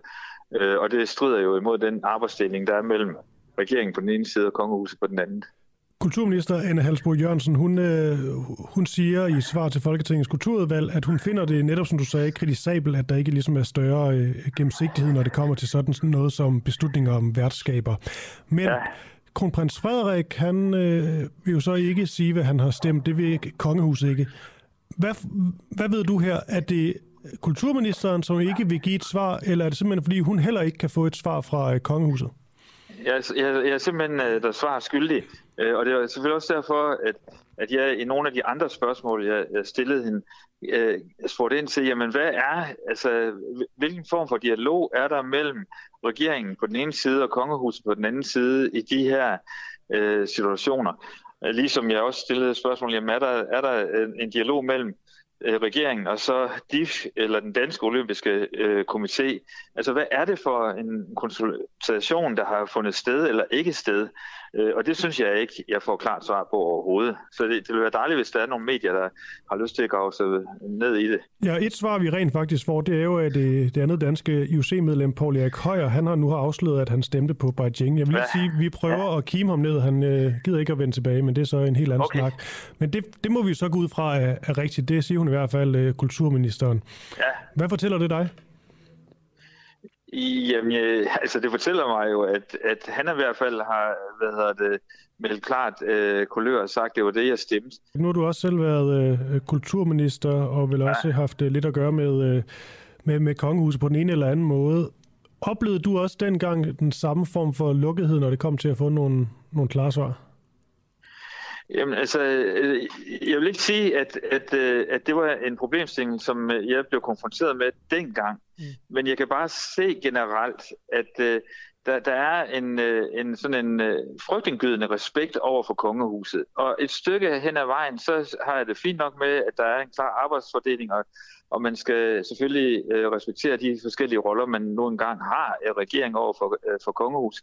Men jeg synes, at øh, altså, det bliver meget sådan øh, personligt, alt for personligt, at øh, det er nærmest, øh, hvis man kritiserer øh, en repræsentant for kongehuset, så, så er det som, at man ikke længere kan lide dronningen, eller ikke længere kan lide kronprinsen. Mm. Altså, jeg, jeg, og, og jeg har selv haft en, en, en ram af det, eller hvor jeg kunne mærke, at jeg havde svært ved at fastholde en normal, meget øh, objektiv, kritisk tilgang til en given institution. Altså, da dronningen var ude øh, for øh, ja, halvandet år siden, hvornår det var, og, øh, og sætte spørgsmålstegn ved, om øh, klimaforandringerne var menneskeskabte. Øh, og, og der måtte jeg jo gå ud og sige, hey, det er en politisk udmelding, og det er en meget, meget, meget klog, uklog øh, udmelding. Øh, og lige da jeg kritiserede dronningen øh, på, på det her punkt, så kunne jeg mærke, at jeg selv kom i et dilemma, fordi på den ene side vil jeg gerne øh, bakke dronningen op i den rolle, hun har, og samtidig så skal jeg også som politiker kunne gå ind og påpege, hvis jeg synes, at hun øh, gør noget forkert. Har du opgivet at få et øh, svar på, hvad kronprins Frederik han stemte i 2015? Jeg tror egentlig, jeg, jeg har sagt, at nu er den sag øh, rimelig beskrevet, og i og med, at han ikke længere sidder i, i OC, så, så har jeg det sådan, hvad, hvad er aktualitetskrogen i det nu? Altså specifikt i det her spørgsmål. Jeg synes generelt, man skal diskutere, hvordan er det, øh, der bliver større gennemsigtighed i kongehuset, fordi på den måde er det jo, de, de kan man sige, får jo rigeligt med offentlig støtte, han har sagt, så, hvad hedder det, så skal man også kunne øh, være en åben institution og svare for, hvorfor man træffer de beslutninger, man nogle gange træffer. Og Uffe, når jeg lægger på her, så øh, ringer jeg selvfølgelig øh, kongehusets presseafdeling op, og så er jeg klar på at få et ingen kommentar. Men vi prøver. Det, det er så meget i orden, og hvis du hører noget, må du gerne ringe og fortælle mig, hvad svaret var. Det lover jeg at gøre. Tak for at stille Okay, spørgsmålet. okay, da, ja. Okay, okay, da. ja, hej, hej. Ja, tak til Uffe Elbæk fra Fri Grønne og Christoffer Lind øh, interviewet, og bag, fik jo bagefter det her interview netop det at vide, at øh, kronprins Frederik han øh, ikke behøver at fortælle, fortælle, hvad han stemte, fordi at han var privatperson, da han stemte. Præcis, og jeg er sådan lidt, kronprinsen er ikke politisk, men det er privatpersonen, eller, eller er det omvendt? Jeg har lidt... Øh, jeg Nej, det er privatpersonen, der agerer politisk ja, ved at sende OL til, til Peking, Yes, det er og sådan, øh, der, ja. kronprinsen gør ikke jo. Nej, nej, lige præcis, lige præcis. Øhm, om øh, cirka en time, klokken blevet 7.53, om cirka en time, der taler vi med Hans Nartorp, Nartorp tror jeg han hedder, mm. der er formand for, øh, for Dansk Idrætsforbund, hvor vi, altså, vi bliver ved med at grave i det her, det kan jeg lige så godt, øh, det kan jeg lige så godt sige. Øhm, vi har fået en, øh, en kommentar fra Lars Råhauke, der skriver, der skriver, der var som bekendt to kandidater til vinter-OL, Kina og Azerbaijan. Han ville gerne have haft, at vi spurgte, øh, spurgte Uffe Elbæk, om han ville have anbefalet Azerbaijan over øh, Kina. Det ville han nok ikke, men øh, det er bare lige for at sætte i relief, at der altså var to, øh, to kandidater til det her, til det her vinter-OL. Ja. Der er flere anmeldelser om ting og sager på vejene på Fyn. Vi har fulgt op på, på sagen og bringer nyt øh, lige om øh, lidt, og det gør vi jo efter, at øh, Marianne øh, stødte ind i en øh, betonklods sammen med sin mand. En betonklods, der, der stod midt på Sundvejen på Fyn. Øh, tid, øh, lidt senere i den her udsendelse, der skal vi også tale med den tidligere meget magtfulde fagboss Dennis Christensen, der jo tidligere var chef i FOA, øh, og vi skal snakke med ham om 3F-skandalen. Jeg glæder mig faktisk til det her interview. Vi, er ved, eller vi vil spørge Nikolaj, et, øh, har han fået et uforholdsmæssigt stort gyldent håndtryk, altså Per Christensen fra, fra 3F, fordi han har fået en masse penge, og vi har tallet her, øh, øh, i det han gik ud af døren, efter at hans dobbeltliv jo med, med flere kærester blev afsløret i BT. Mm. Der var ekstraordinært møde, og han blev altså værfet ud i går, og han er færdig som, som fagboss. Øh, måske den mægtigste fagforeningsformand øh, i Danmark, altså indtil i går. Ja, lige præcis. Og øh, jeg ved ikke, hvis man følger øh, Christoph Ellersgaard på, øh, på Twitter, som er øh, på CBS, og som har beskæftiget sig meget med magteliten i, magteliten i Danmark, så lavede han en opgørelse i, øh, i går, hvor han ligesom kunne fortælle, at Per Christensen han øh, bestred 19 forskellige bestyrelsesposter i 2017, øh, og blev dermed opgjort som den 9. mest magtfulde, magtfulde mand i, øh, i Danmark. Spørgsmålet, der melder sig, er jo selvfølgelig også om, om, om sådan øh, svigt og tillidsbrud i den private sfære, altså i kærlighedslivet, mm. skal have indflydelse på, øh, om man kan være chef i en stor medlemsorganisation som 3F. Mm. Og, og det der er jo åbenbart, jeg kan næsten fornemme, der er ret bred enighed om, at når han på den måde svigter sin nærmeste i så høj grad, så kan man ikke længere stole på ham på en eller anden måde. Og så er det fint, han er ude. Øh, men jeg tænker bare lidt, hvor går grænsen for det her? Hvad så, hvis du er din kone utro? Så har du også svigtet og løjet mm. og begået tillidsbrud. Mm. Og hvad så, hvis du er formand for 3F? Jamen, det ved jeg ikke. Jeg, jeg det tænker, hvis man er Danmarks største tillidsmand, som de siger. Jamen, hvor, man, hvor, mange må, hvor meget må man svigte før? Altså sin private, selvom det overhovedet ikke handler om arbejde. Det, det, og Hvad det er en jo, almindelig uden om ægteskabelig affære? Jamen, det, det, det er jo lige præcis et tillids, uh, tillidserhverv, han, han bestrider. Og derigennem, så tænker jeg også, at det skal være en person, der bestrider det her tillidserhverv, det skal være en person, som medlemmerne ligesom kan, kan spejle sig i. Og hvis han går sådan og gør noget uetisk, Men, jamen altså... Jamen uetisk. Skulle, skulle BT så også afsløre næste gang, at hvis han bare har en affære? Det, det ved jeg, det ved jeg simpelthen ikke. Nej, lige præcis. Jeg ved det heller ikke. Jeg synes, der på en eller anden måde er bare hvordan, nogle hvordan principper i skred. Hvordan, her. hvordan finder vi ud af, hvor grænsen går? Jeg aner ikke, hvor den er, men det er også, jeg, jeg tænker også bare, der er nogle principper i skred, som jeg synes ikke, der egentlig bliver talt øh, så forfærdeligt meget om i den her sag. Men det kan være, at, øh, at det bare er mig, er mig. Nå, til en af, af dagens nyheder. Øh, det ser ud til, at det går godt i Dansk Folkeparti, efter Morten Messersmith han er blevet formand. Øh, så kommer han måske til at samle og frelse partiet. Efter søndagens formandsvalg i Dansk Folkeparti er knap 2.000 nye medlemmer strømmet til. Og øh, Patrick Gård Dickmann er, øh, er en af dem, og han er på øh, lige om lidt. Ja, vi prøver stadig at få dem på. Vi har jo også prøvet at få, øh, få Marie Krav på, og øh, vores kollega Christoffer Poulsen prøvede i går at lave en forspørgsel på et interview til hende, hvor hun... Øh, hvor vi fik følgende, følgende svar. Nej tak, jeg holder DF interne ting internt. Hvis andre overholder det, overholder jeg det også. Hvis Pia Kærsgaard ikke overholder det, overholder jeg det heller ikke. Du må Nej. gerne citere. Godt. For to år siden der uh, talte vi med Marianne Borby Jespersen Terkelsen, uh, som fortalte, at hun og hendes mand var braget frontalt ind i en betonklods, som lå uh, midt ude på Sundvejen på Fyn. Senere er andre lignende sager dukket op, og derfor talte øh, vi med, øh, har vi talt med Rasmus Tyllesen, han er politikommissær på øh, Øh, i Fyns politi, og han kunne fortælle, at øh, man er i gang med efterforskningen her. Øh, man har stadigvæk ikke anholdt nogen i sagen. Øh, men det er, det er altså noget, man er, man er på, og der er faktisk også nyt. Øh, prøv at lytte med her. Da vi talte sammen sidst, det var vel for en to års øh, tid siden, der havde jeg lige talt med Marianne Borby, som øh, var, som var braget frontalt ind i en øh, betonklods placeret midt på øh, Sundvejen på, øh, på Fyn. Der havde også været en anden sag med et, øh, et ægtepar, som var øh, kørt ind i nogle afspærringskejler, som var placeret midt ude på vejen. Har der siden da været øh, nye lignende øh, hændelser?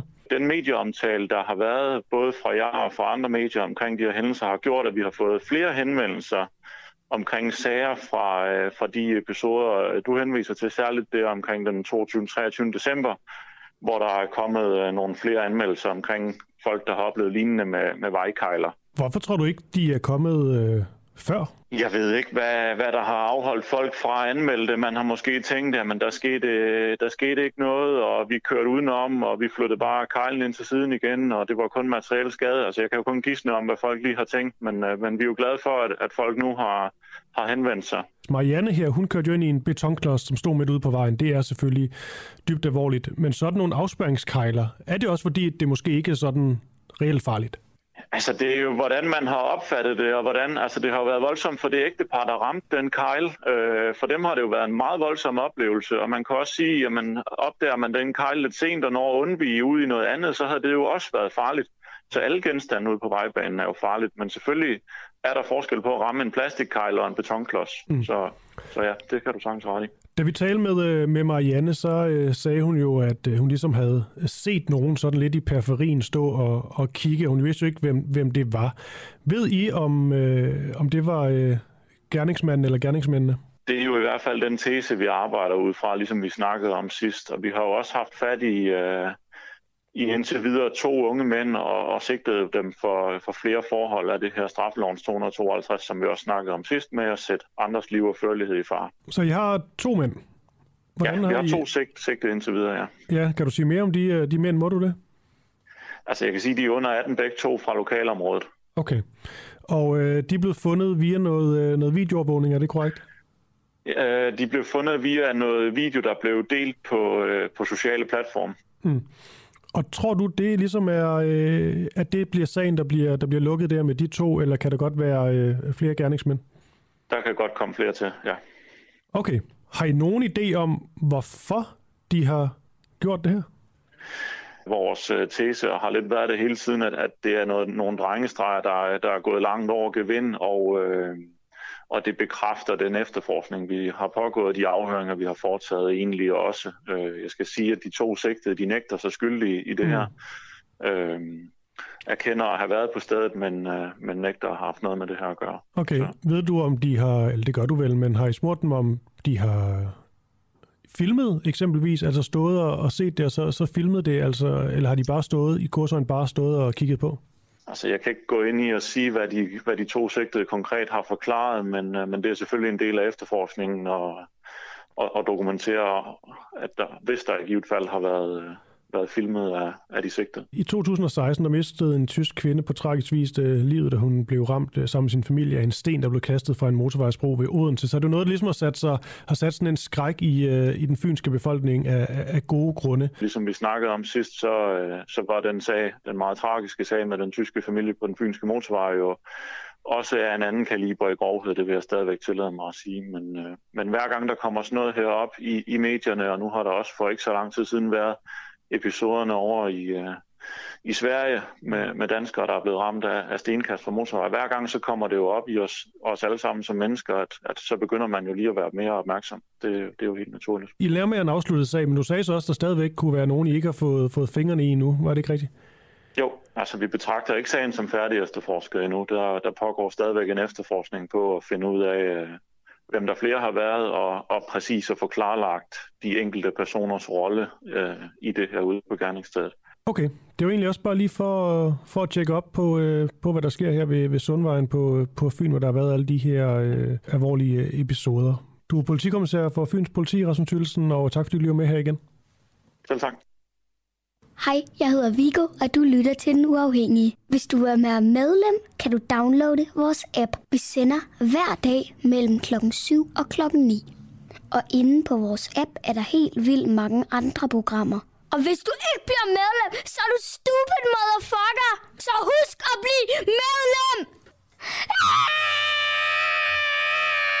Det sjove var, at da jeg indtalte den her besked sammen med Vigo i går, så sagde jeg til ham, så kan du så ikke sige, Vigo, sådan, ja, men hvis du ikke bliver medlem, så bliver jeg meget ked af det. Mm. Så, men altså, så det her, det står altså for hans egen regning. Ja, præcis. Du, du opfordrede til... Nej, det er opfordret ikke til det der. Men du prøvede at opfordre til til en børne, børnelig, barnlig charme, og det, det fik du også på en, bare, måske bare på en anden måde. Godt. En af de ting, der er inde på vores, øh, på vores app, som Viggo også nævner, det er andre programmer. Ikke? Jo. Øh, Og der kommer snart mange flere programmer. I øvrigt, øh, jeg tror, hvad er det? det er tre nye programmer. Du står for at lave flere af dem. Ja, lige præcis. Nikolaj. Lige præcis. Øhm, og, men de kommer snart, de er der ikke endnu, men man kan med fordel gå ind og downloade appen her, som er, som er helt gratis, øh, for det er det eneste sted, de her programmer ligger. Mm. Øhm, blandt andet ligger der en podcast, der handler om Lars Finsen-sagen og Danmarks største spionskandale. Øh, fordi hvorfor sidder han egentlig i fængsel, ikke? Det er jo det store spørgsmål, som ingen vil svare på. Altså ingen, der ved det, vil svare på det. Så vi andre kan jo kun prøve at komme så tæt på svaret som muligt. Øh, og derfor så stiller vi altså faktisk mere eller mindre bare det spørgsmål til, til forskellige folk med rigtig meget viden om, øh, om sagen. Mm. Og i det seneste afsnit, øh, der er Informations indlandsredaktør Anton Geist med som, øh, som gæst i, i podcasten, og han siger på et tidspunkt, at det faktisk er nærliggende at mistænke, det er hans ord, det er nærliggende at mistænke, at øh, Lars Finsen, der jo altså sidder i fængsel nu her, øh, som er tidligere chef for både PET og FE, har lægget oplysninger om, at efterretningstjenesterne giver USA lov til at overvåge øh, folk, og, altså danskere og udlændinge, igennem Danmark. Og det har han muligvis gjort, det er i hvert fald nærliggende at mistænkt, mistænkt det her, for at rense sig selv mm i en sag. Fordi han var nemlig blevet fritstillet af Trine Bremsen og regeringen. Øh, og så er det nærliggende ligesom at stille spørgsmålet, jamen altså, er det, så, er det derfor, han har været ude, hvis han har det, og lægge meget hemmelige oplysninger? Ikke? Øh, okay, det er en super sparet sag, som vi prøver at, at dykke ned i, men altså, det er nærliggende at lave den her mistanke. Lad os prøve at høre præcis, hvad øh, indlandsredaktøren på Information mener om sagen, og han er jo et, altså, totalt central i det her, fordi det var ham, der afslørede, at det overhovedet fandt sted, at de amerikanske efterretningstjenester brugte Danmark til at aflytte øh, folk i, øh, i Europa. Og det ser ud til i dag, at der er nogle mennesker, der har haft øh, et ønske om, at, øh, at, at det blev deres version af, hvad der er foregået, der, øh, der kom ud i offentligheden. Og, øh, og, og det ser også ud som om, at nogen i det øje med kan have afgivet nogle fortrolige oplysninger, og blandt andet altså bekræftet eksistensen af det her samarbejde, som vi altså skrev om øh, mange år forinden. Ikke? Når du siger nogen, mener du så Lars Finsen? Nej, det vil jeg ikke øh, kaste mig ud i at øh, vurdere, øh, men, øh, men det er jo ret åbenlyst, at den øh, mistanke øh, kunne man have. Altså Lars Finsen er øh, sigtet for lækage af fortrolige oplysninger, og det, noget af det, der har været ude af fortrolige oplysninger, øh, er jo oplysninger om det her dansk-amerikanske samarbejde. Så det, det er jo en nærliggende mistanke, men om han så har gjort det, det vil jeg virkelig ikke kloge mig på.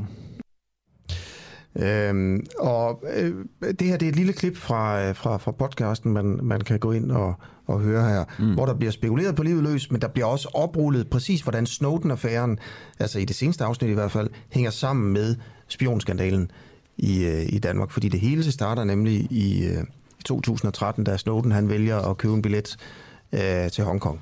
Lige præcis. Og Edward Snowden har faktisk selv været ude i et interview og, øh, og sige, at det, der foregår i Danmark lige nu omkring sagen om, øh, om Lars Finsen, det er en kæmpe stor demokratisk skandale.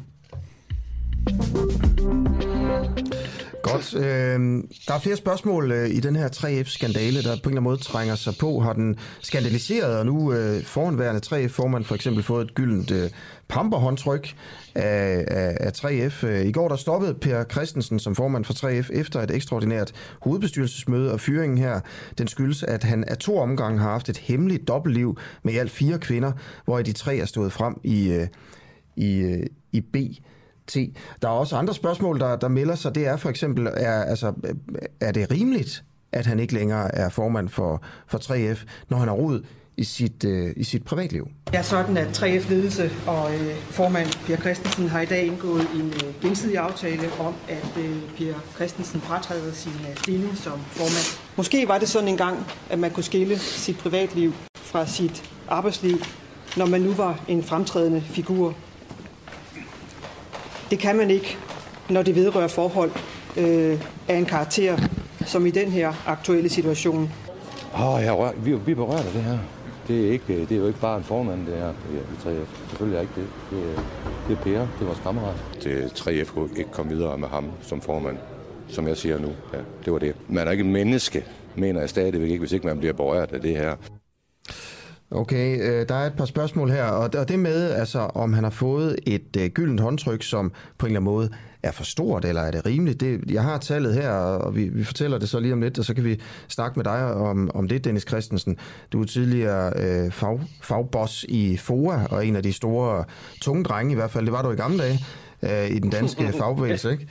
Øh, men, øh, Jo, men, men, men først vil jeg bare lige høre, hvad tænker du om, om, om rimeligheden i, at Per Christensen, han, øh, han, han, han, er, han er færdig som 3F-formand efter en sag om, at han har haft rod i sit øh, private kærlighedsliv? Det er jo den der svære diskussion om, øh, hvor langt rækker grænserne for det private, øh, for, for privatlivet. Hvad skal vi andre blande os i? Hvornår skal vi andre være smagsdommer for hinanden, og hvornår skal vi holde fingrene for det? Og så på den anden side, det her med, hvornår har man udvist ringe dømmekraft? Øh, hvornår er ens troværdighed blevet ramt på den måde, man har optrådt på i sit privatliv? Og det er vel den kombination, som øh, 3F og, og Per Christensen har taget, øh, taget konsekvensen af her nu. Jeg tror i virkeligheden, det er nogle grænser, der har flyttet sig. Altså jeg har oplevet de sidste 10 år, at øh, der er at der- der stilles stadig større krav til dem, der sådan har en offentlig fremtræden, til organisationer, til virksomheder, om at man skal gøre det, man siger, og man skal sige det øh, rigtige, og, og ikke mindst, at man, man i forhold til at have noget i sit udstillingsvindue, også skal have det samme i bagbutikken. Altså man skal kunne tåle at blive set efter i sømne, og, og det, er vel, øh, det er vel et udtryk for, at grænserne her er bevægelige. Jeg tror, vi vil se kravene til, hvordan man optræder, øh, vil blive skrappere og skrappere de kommende år. Ja, men det er jo lidt mere en analyse end egentlig et svar på spørgsmålet. Dennis du har øh, forsøgt på sådan at sige lidt generelt om det. Nej, jeg bare have dig til at, altså, hvad synes du, er det rimeligt, at uh, han går her? Hvis du havde siddet til det hovedbestyrelsesmøde, uh, og på en eller anden måde skulle have haft en holdning til, om Per Christensen han kunne have fortsat som formand for 3F, uh, eller om han, uh, han ikke kunne, hvad ville du så have sagt? Jamen, jeg tror, det var afklaret, inden de kom ind til hovedbestyrelsesmødet. Men, okay. men hvis vi lige lader det ligge, og så siger, synes jeg, at øh, Per Christensen var nødt til at gå, øh, eller at 3F var nødt til at sige farvel og tak. Ja, det tror jeg. Altså, ja. øh, det, perioden her efterfølgende ville blive ganske umulig for både Per Christensen og 3F, hvis det her havde skulle øh, være sådan en langstrakt proces, hvor der var tvivl om, hvorvidt han nu stadigvæk var formand med samme troværdighed som tidligere. Så jeg tror, det var en nødvendig beslutning, der blev taget der. Okay, så, så det jo på en eller anden måde nødvendigt for 3F. Hvad hvis jeg spørger dig, om det var rimeligt?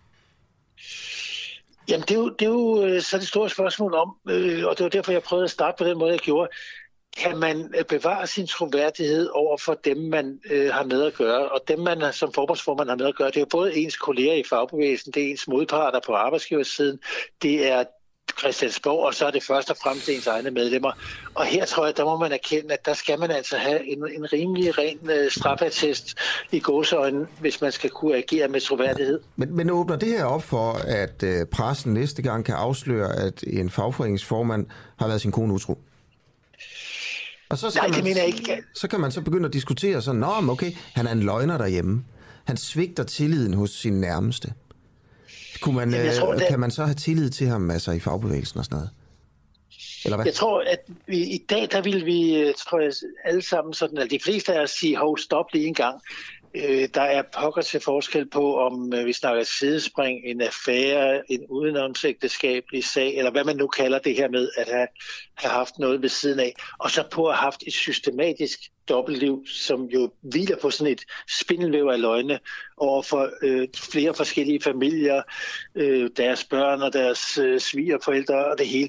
Det, det er altså en helt anden konstruktion, vi er ude i her. Så jeg tror ikke, at vi vil opleve at man øh, som virksomhed eller som, øh, som organisation vil tage den samme konsekvens af, at nogen havde haft et sidespring, med mindre at det knyttede sig op af MeToo, altså at der var udtale om at bruge en magtposition til at skaffe sig øh, den der affære udenom.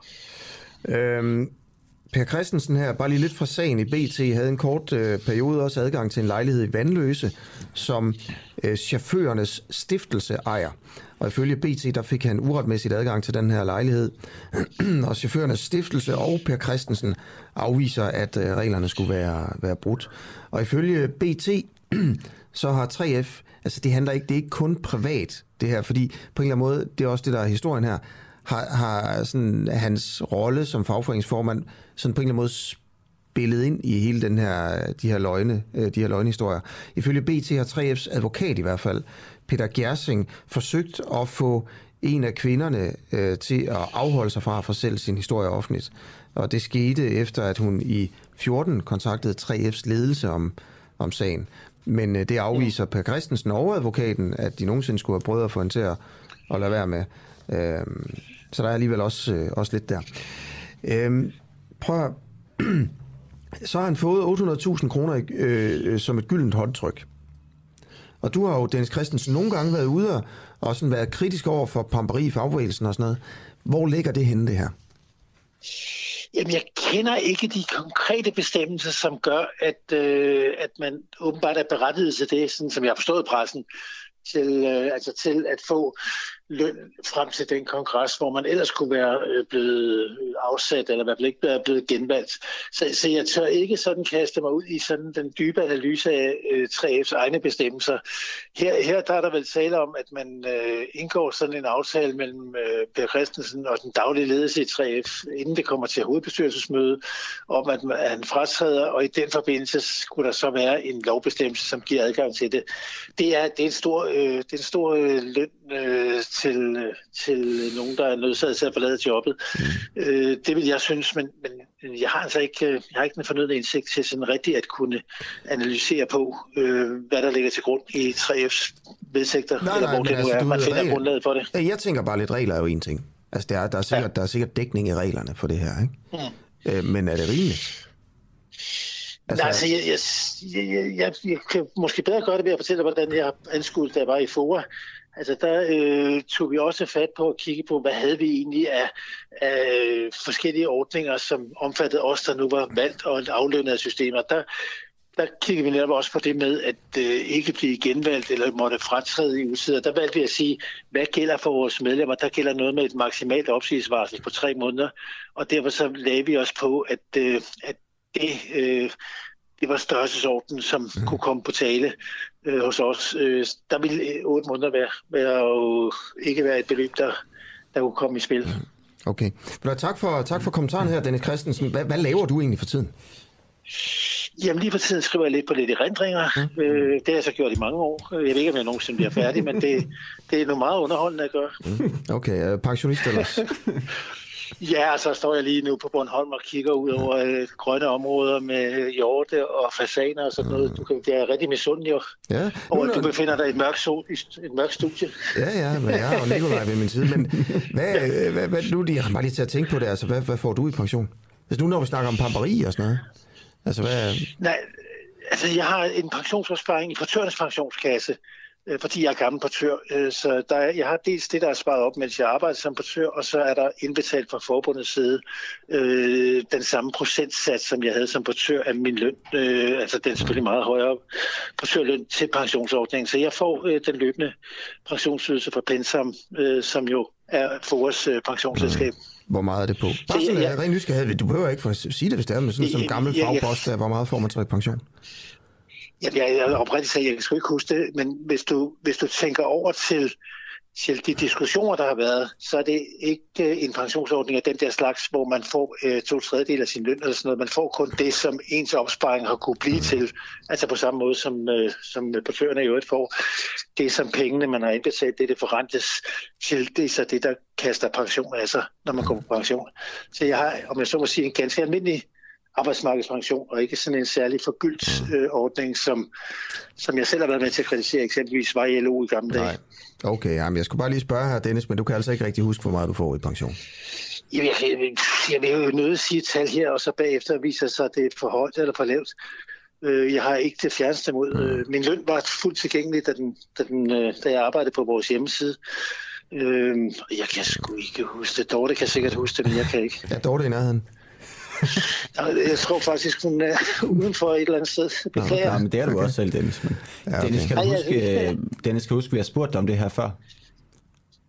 Om pensionen? Ja, fordi vi, øh, vi dækkede en, en, en historie om HK's øh, pensionerede fagboss øh, Kim Simonsen. Der spurgte vi dig præcis om det samme spørgsmål om, hvad du fik i pension. Men, der kunne du heller ikke huske men, det. Fandt jeg det så frem? Nej, det gjorde du ikke. Jamen, du, må, du må gerne få det at vide, når jeg øh, finder det frem. Så vi kan jo afsætte, at du slår på tråden en af dagene, så har jeg bundet det. Det er en aftale, så Det er jeg en vil spørge aftale, Dorte. Der er ikke noget mystifysisk i det. Aftale. Jamen, øh, Aftale. tak fordi at du vil også være med til at svare på alle de øh, spørgsmål, vi havde til sidst, som vi jo slet ikke havde aftalt. Øh, og tak for interviewet, Dennis. Ha' det godt på Bornholm. Ja, lige måde. Ha' det godt. Hej. Lige måde, hej. Og det er altså Dennis Christensen, øh, tidligere farboss i, i, i FOA, som, øh, som nu er, er på, peng, øh, på pension her. Ikke? Jeg udnyder den på, på Bornholm. Klokken er blevet 18 minutter over, over 8, og vi har jo teaset for det før. Mm. Vi skal snakke med Hans Natorp, der er formand for Dansk øh, Idrætsforbund, og det er simpelthen fordi, at øh, de danske deltagere ved øh, vinter i Beijing, mm. de bliver tvunget til at downloade en, en særlig app til deres telefon. Øh, som er kinesisk øh, produceret, og spørgsmålet er så, om de bliver overvåget derigennem. Det skal vi jo selvfølgelig høre om øh, sidst, i, sidst i udsendelsen. Altså spørgsmålet er også, kan man overhovedet undgå at blive overvåget, hvis man alligevel tager til Kina? Ja, præcis. præcis. Ja, det er jo, et, det er jo et, øh, en, en, en stat, der er kendt for at overvåge øh, alt det må man alle, sige, der, det er de der rigtig glade for. Altså, Øh, men øh, mere om den her app og præcis øh, hvad der, hvad der foregår øh, lige lidt senere i udsendelsen. Vi skal også øh, omkring øh, Partygate. Øh, måske er festen forbi øh, snart for Boris Johnson. Øh, og øh, der er, vi tager altså et smut til London om øh, cirka 20 minutter for at høre, hvad seneste nyt i, i sagen, øh, i sagen i den, øh, den, den meget saftige skandalesag om Boris Johnson. Ja, det må, man, det er, øh, ikke? det må man godt nok, øh, godt nok sige. Vi snakker med Jakob Illeborg, som vi plejer at gøre, når det handler om øh, Boris Johnson. Og det er i, jeg kan jo det fortælle, at i dag så skal Boris Johnson i spørgetid i det britiske, ja. det britiske parlament. Og der er altså senest kommet frem, at britisk politi efterforsker det her øh, brud på restriktionerne i forbindelse med, øh, med fester i embedsboligen. Ja, super spændende sag. Øh, spørgsmålet er jo selvfølgelig, øh, skal, skal Johnson gå, eller skal han ikke gå, fordi han har holdt nogle fester, øh, når, alle, når han ligesom har sagt til alle andre, at de ikke måtte holde fester. Det er ligesom, okay, det er fint, det kan man forstå. På den anden side, hvis man mener, at Johnson har den rigtige politik for England, hvorfor man så ikke ret ligeglad med alt det der? Altså, vil man så hellere have en premierminister, der har en politik, man ikke er enig i, men som ikke har holdt en fest under nedlukningen?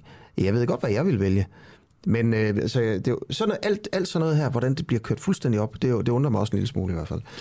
Øhm, Ja, Okay. er, vi, er vi igen ude i sådan en forskel på, øh, på privat, øh, privat Boris og så øh, premierminister øh, Boris, ligesom vi jo var med, øh, med kronprins Frederik. Jeg skal jo lige huske at sige, at altså, nu har vi jo diskuteret det her meget med, med privat, privat Frederik. Altså kronprinsen fik ikke pladsen i IOC som, øh, som privatperson, men han fik den på grund af sit, øh, sit virke som kronprins, altså sin kongelige, kongelige mm. titel. Ja. Det vil sige, at han agerer privat i et job, han aldrig nogensinde har fået som privatperson. Vigtigt at få med, synes jeg. Godt øh, laver det danske øh, firma Pandora i virkeligheden rigtige diamanter i et øh, laboratorium. Sidste forår, der lancerede smykkevirksomheden Pandora øh, en eller anden form for diamanter. Kan vi kalde det såkaldt falske diamanter. I første omgang øh, kom de ud på det britiske marked. I år der bliver de så udbredt globalt. De bliver altså solgt. Mads Tomi Madsen, du er kommunikations- og bæredygtighedsdirektør i Pandora. Laver Ja, I... godmorgen. Laver I diamanter? Det gør vi. Uh, vi, uh, og, og, vi køber dem i første runde uh, fra uh, en af vores leverandører. uh, og, um, og vi køber dem ligesom, uh, ligesom vi køber alle andre diamanter. Det er faktisk uh, sjovt, fordi de er diamanter, uh, og ikke kunstige diamanter. Uh, uh, man kan simpelthen lave dem i dag, så man får en diamant lige så meget som den, der kan graves op uh, nede fra uh, dybt under jorden. Aha. Okay. Så hvad er forskellen på dem, udover at de kommer, den ene kommer fra en mine, og den anden kommer fra et laboratorium? Og det er lige præcis den eneste forskel. Uh, så uh, man kan i laboratoriet uh, skabe den proces, den uh, kemiske, fysiske proces, uh, som, uh, som næsten har tusindvis af år uh, nede under jorden. Og, uh, og derfor, hvis vi sidder med sådan to diamanter foran os, så kan du ikke se forskel. Det er jo fantastisk. Okay. Og øh, altså det minder mig om det der med alkymister i gamle dage, ikke? der jo prøvede at, at lave ja. guld. Det lykkedes aldrig. Men, men nu, nu kan vi så lave diamanter i, i et... Øh, i et laboratorium. Prøv at fortælle lidt om, altså, hvad... Øh, det må man kunne, der kunne tjene mange penge på, eller altså, prøv at fortælle lidt om økonomien i det. Om, ja, men altså, man kan det jo, fordi diamanter er, er lavet af kul. Øh, Og det, man så har fundet ud af, er, gennem mange år har man brugt den her teknologi faktisk til at lave diamanter, som man bruger i industrien. Nu er den bare blevet så god og så billig og så raffineret, at den kan være øh, være lige så fint som det, vi gerne vil putte i smykker. Øh, så det, det er kulstof, som kan, kan aflejres øh, på samme måde, som det sker nede under jorden, og så bliver det til, den, øh, til det stof til diamanten. Øh, og, og, og vi er gået ind i det her, fordi vi kan se, at det er der mange folk, der er interesseret i øh, rundt om i verden, især øh, yngre mennesker. Um, så uh, vi har lanceret en stor kollektion nu uh, i England til at starte med, uh, hvor, vi, hvor vi sælger smykker med diamanter, og de koster jo så typisk uh, måske en, en, en, en femtedel eller, eller mindre af, hvad et tilsvarende smykke med en diamant, som kommer fra en mine gør. Ja, og øhm, altså hvad koster det at lave en diamant? Uh, jamen jeg kan sige at uh, de her diamanter, sådan, det, det kommer meget an på, hvilken type man vil have, men de koster cirka en tredjedel af, hvad en, en diamant fra en, en mine koster at fremstille. Og, øhm, og øhm, så har de så den, øh, den, den ekstra gode ting, som er rigtig, rigtig vigtig for os, og grund til, at vi er gået øh, ind i det, det er, at det er langt bedre for klimaet. Fordi vi kan Mm, det er øh, lave de her, ja, vi kan lave de her diamanter med, øh, med, øh, med solenergi og vindenergi, og så har de simpelthen et, et CO2-aftryk, som er en tiende del af, hvad det, hvad, hvad, det, hvad det er, hvis vi tager den op fra minen. Prøv, prøv, er det, gør I det ikke, fordi I kan tjene penge? Vi gør det også, fordi vi tjener penge. Uh, det, det er sådan, uh, at, at uh, virksomheden hænger sammen. men, uh, men vi tror, at, at det er noget, som folk vil efterspørge. Vi kan se, at det er gået godt i, i England. Ja, hvor store kan I lave dem? Uh, lige nu er den største, vi sælger, det er en karat. Uh, Hvad, og det er, betyder, er det karat? Er det, er det sådan vægt, eller? det, det er måden, man, uh, man uh, udtrykker størrelsen på, Størrelsen, ja. uh, på dia- diamanten. Ja. Mm, okay, men hvor store kan I lave dem? Det er der sådan set ikke nogen grænse for. Mm. Øh, nu har vi bestemt os for at, at starte her, fordi øh, det skal passe til det, som folk øh, øh, køber, og, og, og, og, og som de fleste er interesseret i. Pandora sælger smykker til, til mange, øh, og, øh, og derfor så har vi valgt, øh, at, at vi har Mm. forskellige størrelser. Den største 1 karat. Det kunne sagtens være, det bliver større. Jeg er lige nødt til at spørge, Mads, fordi øh, du siger, at det koster en tredjedel af prisen at producere de her øh, diamanter ja. i et øh, laboratorium. Sælger I dem så også til en tredjedel af prisen? Altså bliver det billigere at købe øh, Det, det diamanter? er absolut billigere, ja, og du vil kunne se, at øh, så vores, øh, vi, har, vi har vel en, en, en, en ring til med 1 karat øh, diamant i, den, øh, den koster omkring 11.000 kroner i dag hos os. Den koster typisk 5 eller 10 gange mere. Okay, men øh, regner man med at sælge, begynde at sælge endnu flere diamanter, så, så, så, så I faktisk kommer til at tjene, øh, tjene cirka det samme, som I gør nu? Altså, vi har, øh, vi har ikke solgt øh, mange øh, diamanter fra miner tidligere. Det er ikke noget, vi har brugt i vores produkter. Så på den mm. måde er det nyt for os, at, at vi synes med, øh, med, med det her prisniveau, de kan ligge på, så er det, øh, så er det blevet interessant for Pandora at gå ind i diamantmarkedet. Mm. Øh, og, og derfor så er det egentlig et, et ret nyt forretningsområde. Ja. Øh, så man kan ikke rigtig sammenligne med, hvordan det har været før. Men, men I kunne lave altså, en diamant, der var lige så stor som trillebør. Øh, hvis det var, ikke? Det, det tror jeg, man kan på ja. et tidspunkt. Det, Okay. det tror jeg ikke, vi kan. Så du ved godt, computer for eksempel, ikke? Eller, eller videomaskiner, de bliver jo ligesom billigere med tiden. Altså når man sådan øh, finder ud af at gøre ting smartere, så sker der stort set altid det ja. med ting, man laver industrielt, at øh, de, de bliver billigere. Øhm, altså ser du en fremtid for dig, hvor en diamant, altså øh, man kan købe en diamant for en 20'er? Nej, det gør jeg ikke, fordi det er stadig en, øh, en øh, krævende proces at lave det her, og det er jo noget, som, som de færreste kan. Øh, der, der er virksomheder, som har arbejdet med det her i mange, mange, mange, mange år. Men det er klart, at det, det er alt andet lige, så vil, så vil prisen da sikkert øh, gå nedad, fordi det er noget, der, der vil blive, blive mere almindeligt. Ja. Øh, men det kræver stadig øh, et, et meget stort udstyr, og det kræver meget, meget, meget stor indsigt i, hvordan man får de her kulstoffer til at aflejre sig på den rigtige måde. Så, øh, så en 20'er, det kommer vi ikke ned på. Øh, det, det tvivler jeg på. Men, men det er klart, at det gør, at diamanter bliver noget, som, øh, som flere kan, kan tillade sig at købe, og som måske bliver brugt til mere end det, det sådan typisk er kendt for, nemlig at det er forlovelsesringen.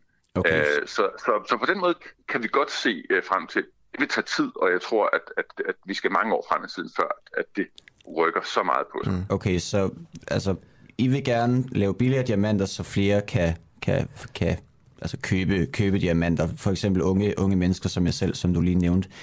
Hvad så med de ægte diamanter? Bliver de så dyrere, fordi I, øh, I mindsker prisen på sådan, hvad skal vi kalde dem, erstatningsdiamanter?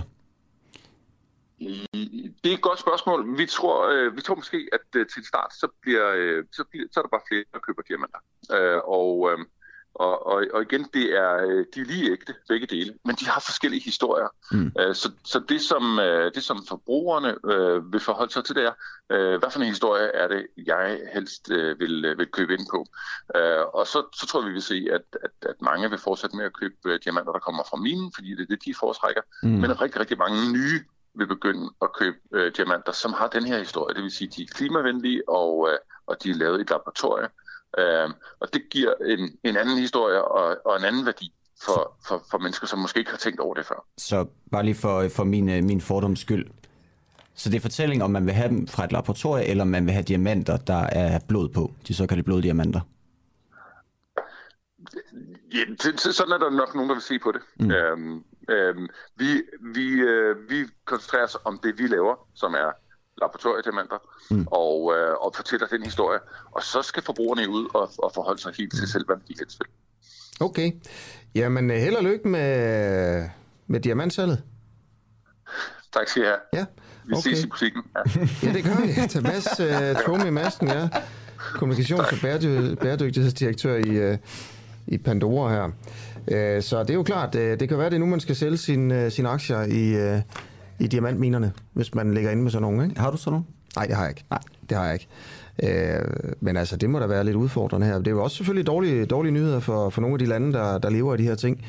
Øh, der er jo nogle afrikanske lande, der eksporterer rigtig mange diamanter, hvor det skaber mange arbejdspladser og, øh, og meget økonomi øh, i et land som Botswana og, og sådan noget der. Ikke? Ja, så det er jo, det er jo selvfølgelig ikke så godt Nej, for det dem. Må vi jo, øh, det må vi jo ligesom tage bestik af. Det her jo, som vi har snakket om tidligere, om at være pragmatisk i forhold til den, øh, den tid, man er i. Hvad hedder det? Vi har fået, øh, vi har fået nogle øh, beskeder angående, mm. angående 3F, som jeg lige synes, jeg, øh, jeg gerne, vil, gerne vil læse op. Ja. Fordi Carsten, en af vores faste lyttere, tak fordi du lytter med, Jut Carsten, har skrevet ind på, på sms'en til 1245. Han har skrevet, uh, han har hørt, at øh, 3F-formanden og 3F har brugt advokater til at gå efter de kvinder, så de kunne øh, tige stille. Hvis det er rigtigt, fortæller øh, det meget om, hvilken person han er, og i så fald skal han øh, sparkes ud, skriver altså Karsten. Jamen, det er jo noget, der står i BT, det her. Ja. Øh, og det afviser 3F og Per Christensen. Mm. Øh, historien er jo her, hvis man lige har stedet på, Per Christensen, 3F-formanden gennem øh, mange år, han er han trådte tilbage i går efter øh, et krisemøde i 3F, øh, som kom efter, at BT har afsløret, at han har været ekstremt meget utro og stødt sine øh, kærester øh, og, og ført et dobbeltliv mm. i privaten, ikke?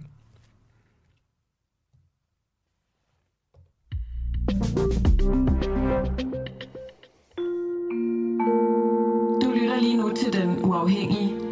Danmarks måske mest kritiske, nysgerrige og levende radio. Hvis du har en god idé til en historie, så skriv til os på Facebook eller send os en mail. Adressen finder du på hjemmesiden.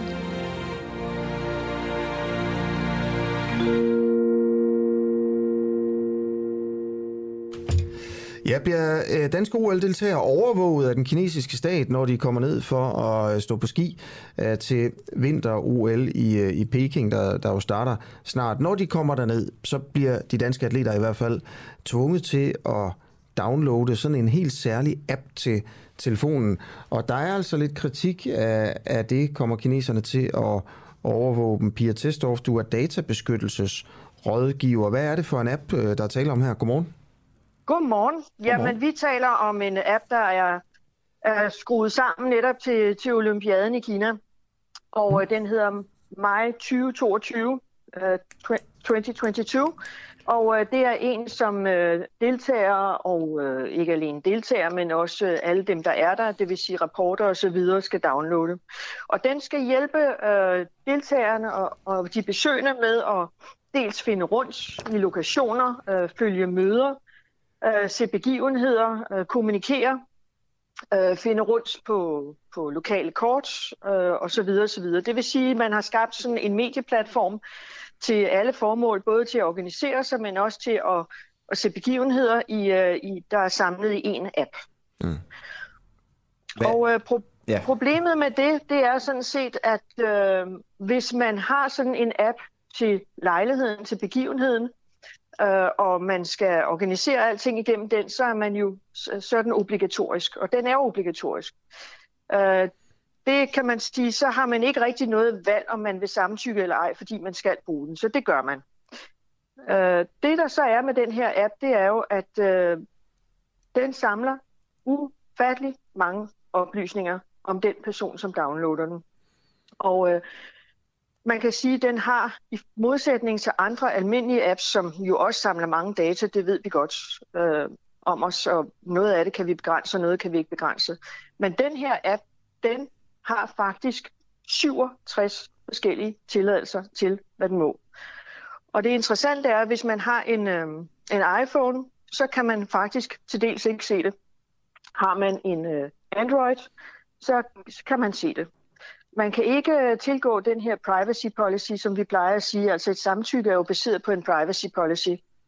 Den kan man ikke se på forhånd, fordi øh, hvis man går ind på, på en webside og prøver at finde den, så står den på kinesisk. Og øh, hvis man ser, hvis man downloader den her app på sin iPhone, så har man adgang til privacy policy. Den er utrolig lang, men man kan for eksempel ikke kopiere den og tage den over på et andet medie. Man kan ikke lave, altså, man siger uh, copy-paste all, og så, så sidde og læse den i fred og ro. Det kan man ikke. Bare lige for, Men, øh, for min uvidenheds skyld, hvad er problemet ved det? Ja, problemet ved det er jo, at øh, man mister overblikket over, hvad det er, man siger, siger god for. Og, øh, og det vil sige, at øh, jeg synes jo altså, at øh, det er vigtigt, at de olympiske, altså de, den, øh, de i Danmark, som har ansvaret for deltagerne, de olympiske deltagere, eller hvilket som helst andet land, skal jo vide, hvad det er, deltageren går ind i. Mm. Og, og det vil sige, at man, man må tale, man må samtale om, hvad, hvad er konsekvenserne af, det, af den her app. Og det kommer vi lige tilbage til om lidt, men, men jeg synes bare, at det, det er problematisk, hvis man ikke sætter sig ind i, hvad den kan. Øh, og, Læser og du altid samtale. de ting der? Jamen det gør jeg jo i kraft af, af, af mit fag. Så mm. læser jeg altid de ting, men de er mange gange meget svære at mm. finde, og de er også meget svære at forstå. Men, men folk, hvorfor er det, jeg, jeg, jeg kan forstå, hvis, hvis det nu var sådan, at kineserne ville spionere og overvåge atleterne her, så ville de vel ikke skrive det i privacy policy? Jamen, øh, det er jo ikke kun kineser. Altså, nu siger vi kineserne, altså det er jo arrangørerne, vi kan kalde dem arrangørerne. Ja, altså arrangørerne. Havde det nu været, ja, havde det nu været amerikanere, jamen du, øh, det, det står i de fleste apps. Altså den jo, jo, privacy men... policy, hmm. det står i de fleste øh, apps, det, folk læser dem bare ikke. Nej, nej, men det er bare fordi konspirationen er jo her, at kineserne på en eller anden måde, altså arrangørerne, eller hvad du vil kalde dem, øh, vil overvåge de danske nej, atleter, jeg... ikke? Jeg har... og, og dem, der er med, så jeg bare tænker, hvorfor er det så relevant at se på, hvad de skriver i privacy policy? Altså hvis man ville overvåge, så vi, og ligesom havde en eller anden hemmelig plan, Altså, Jamen, jeg ved ikke, hvorfor du snakker om hemmelig plan. Nej. Altså, en hver, en hver organisator, en hver, der gerne vil lave en sportsbegivenhed, om det, du har jo også Brøndby Stadion, de har jo også en app, den er jo også meget ja. privatlivs, øh, hvad skal man sige, øh, indtrængende. Okay. Lad, lad mig lige svare på de spørgsmål. Øh, hvis du vil arrangere en event, og du gerne vil have styr på, hvor folk er henne, og om de har et godt helbred, for eksempel, når de, om, om de har lige har fået den sidste covid-test osv., og du vil gøre det igennem en app. Du vil have styr på, hvor folk er henne, og, og hvornår de skal tiltræde en begivenhed osv., så, så er en app jo ufattelig effektiv på den måde. Problemet er jo bare, at den skal være begrænset til eksakt det formål, som den skal tjene. Og du kan godt kalde det konspiration, og du kan godt kalde det overvågning, men det er det jo. Det er en overvågning, eller man kan kalde det en monitorering, hvis man skal være mere neutral. Spørgsmålet er, om en hvilken som helst øh, arrangør i et andet land vil gøre det samme. Og det, de gør, det, de gør, det er, at de tilgår alle de data, som altså de læser dit navn, ja. de læser dit øh, telefonnummer, ja. de læser din øh, mobilenheds øh, forskellige ID'er, det vil sige dit SIM-kortnummer, dit øh, device-nummer, dit alt det der. Ja. Og det kombinerer de så med din eksakte lokation. For en af de, de ting, de har lavet, og det er jo selvfølgelig, hvis du kommer til Kina, og du ikke lige køber et SIM-kort, så siger de, øh, forudsætningen for, at den her app den virker, det er, at du mm. går på vores wireless-netværk. Men, men, men hvad er problemet med det? Altså, hvad er den negative konsekvens ved øh, den her app, øh, ved at de danske atleter får den her app? Det... Ja, problemet er, at øh, hvis du til, læser tilladelserne, så har den tilladelse til, til alt på din telefon og jeg mener alt. Øh, det, Udover den, øh, den tilgår din lokation, så, øh, så kan den gå ind og, og at læse, de, hvad der er lagret på din telefon. Og den, øh, altså for eksempel, når man designer en app, så hvis man designer den til at lave stemme, stemmegenkendelse, og det gør den her app, fordi så kan du få oversat noget fra kinesisk til dit eget sprog eller til engelsk. Hvis den gør det, og de skriver i privacy-politikken, og samtidig så optager vi din stemme. Og din stemme, som vi optager, bliver behandlet af en tredjepart, som hedder sådan og sådan. Og de beskeder, som du skriver, dem deler vi med den store social platform, kinesiske platform, der hedder Weibo osv. Det vil sige, at der er et antal tredjeparter. Det vil sige, at vi er ud over det, som vi i GDPR kalder dataminimering. Det vil sige, at vi kun forholder os og kun behandler de data, som er nødvendige til formålet. Og det er et problem, når man går ud over formålet for, hvad man egentlig har brug for. Og det vil sige, at hvis man ikke alene har adgang til alle de her ting på telefonen, men man også begynder at dele nogle af dem med tredjeparter, så, Pia, så, så, har, så har vi en anden situation. Pia, også? Jeg har lidt hurtigt, uh, lige et hurtigt spørgsmål, fordi altså, det er danske atleter, der downloader den her app, og de bliver så overvåget i Kina. Fint nok. Hvad så når de danske, altså bliver, bliver danskerne så også overvåget, når de forlader den kinesiske grænse? Bare lige hurtigt, uh, hurtigt ja spørgsmål. Kan, altså, hvis de sletter appen, når de forlader Kina, kan Kina så stadig overvåge deres telefoner? Nej, ikke hvis de slipper appen, men, men Kina har de her data, deres sundheds... Vi skal lige huske at sige, at deres sundhedsdata bliver registreret i den her app hver dag. Og det er altså ikke peanuts, når vi taler om biometriske data og data, altså persondata i øh, personoplysninger i den særlige kategori, der hedder særligt følsomme oplysninger. Og de beholder dem en måned efter begivenheden. Og noget er krypteret, og noget er ikke krypteret. Så har vi altså ikke alene en sikkerhedsrisiko, men vi har altså også et, et, et, øh, et forhold, der hedder, at de får en masse personlige oplysninger, personlige personfølsomme oplysninger. Og, og det er problematisk, fordi at den har nogle, nogle sikkerhedsbrister. Og fordi det er Kina selvfølgelig. Ja. Udmærket, øh, Pia Testorf. Du er databeskyttelsesrådgiver. Tak fordi du er med her til, øh, her til morgen for at gøre os lidt klogere på den her app. Det var så lidt. 20 minutter ind i.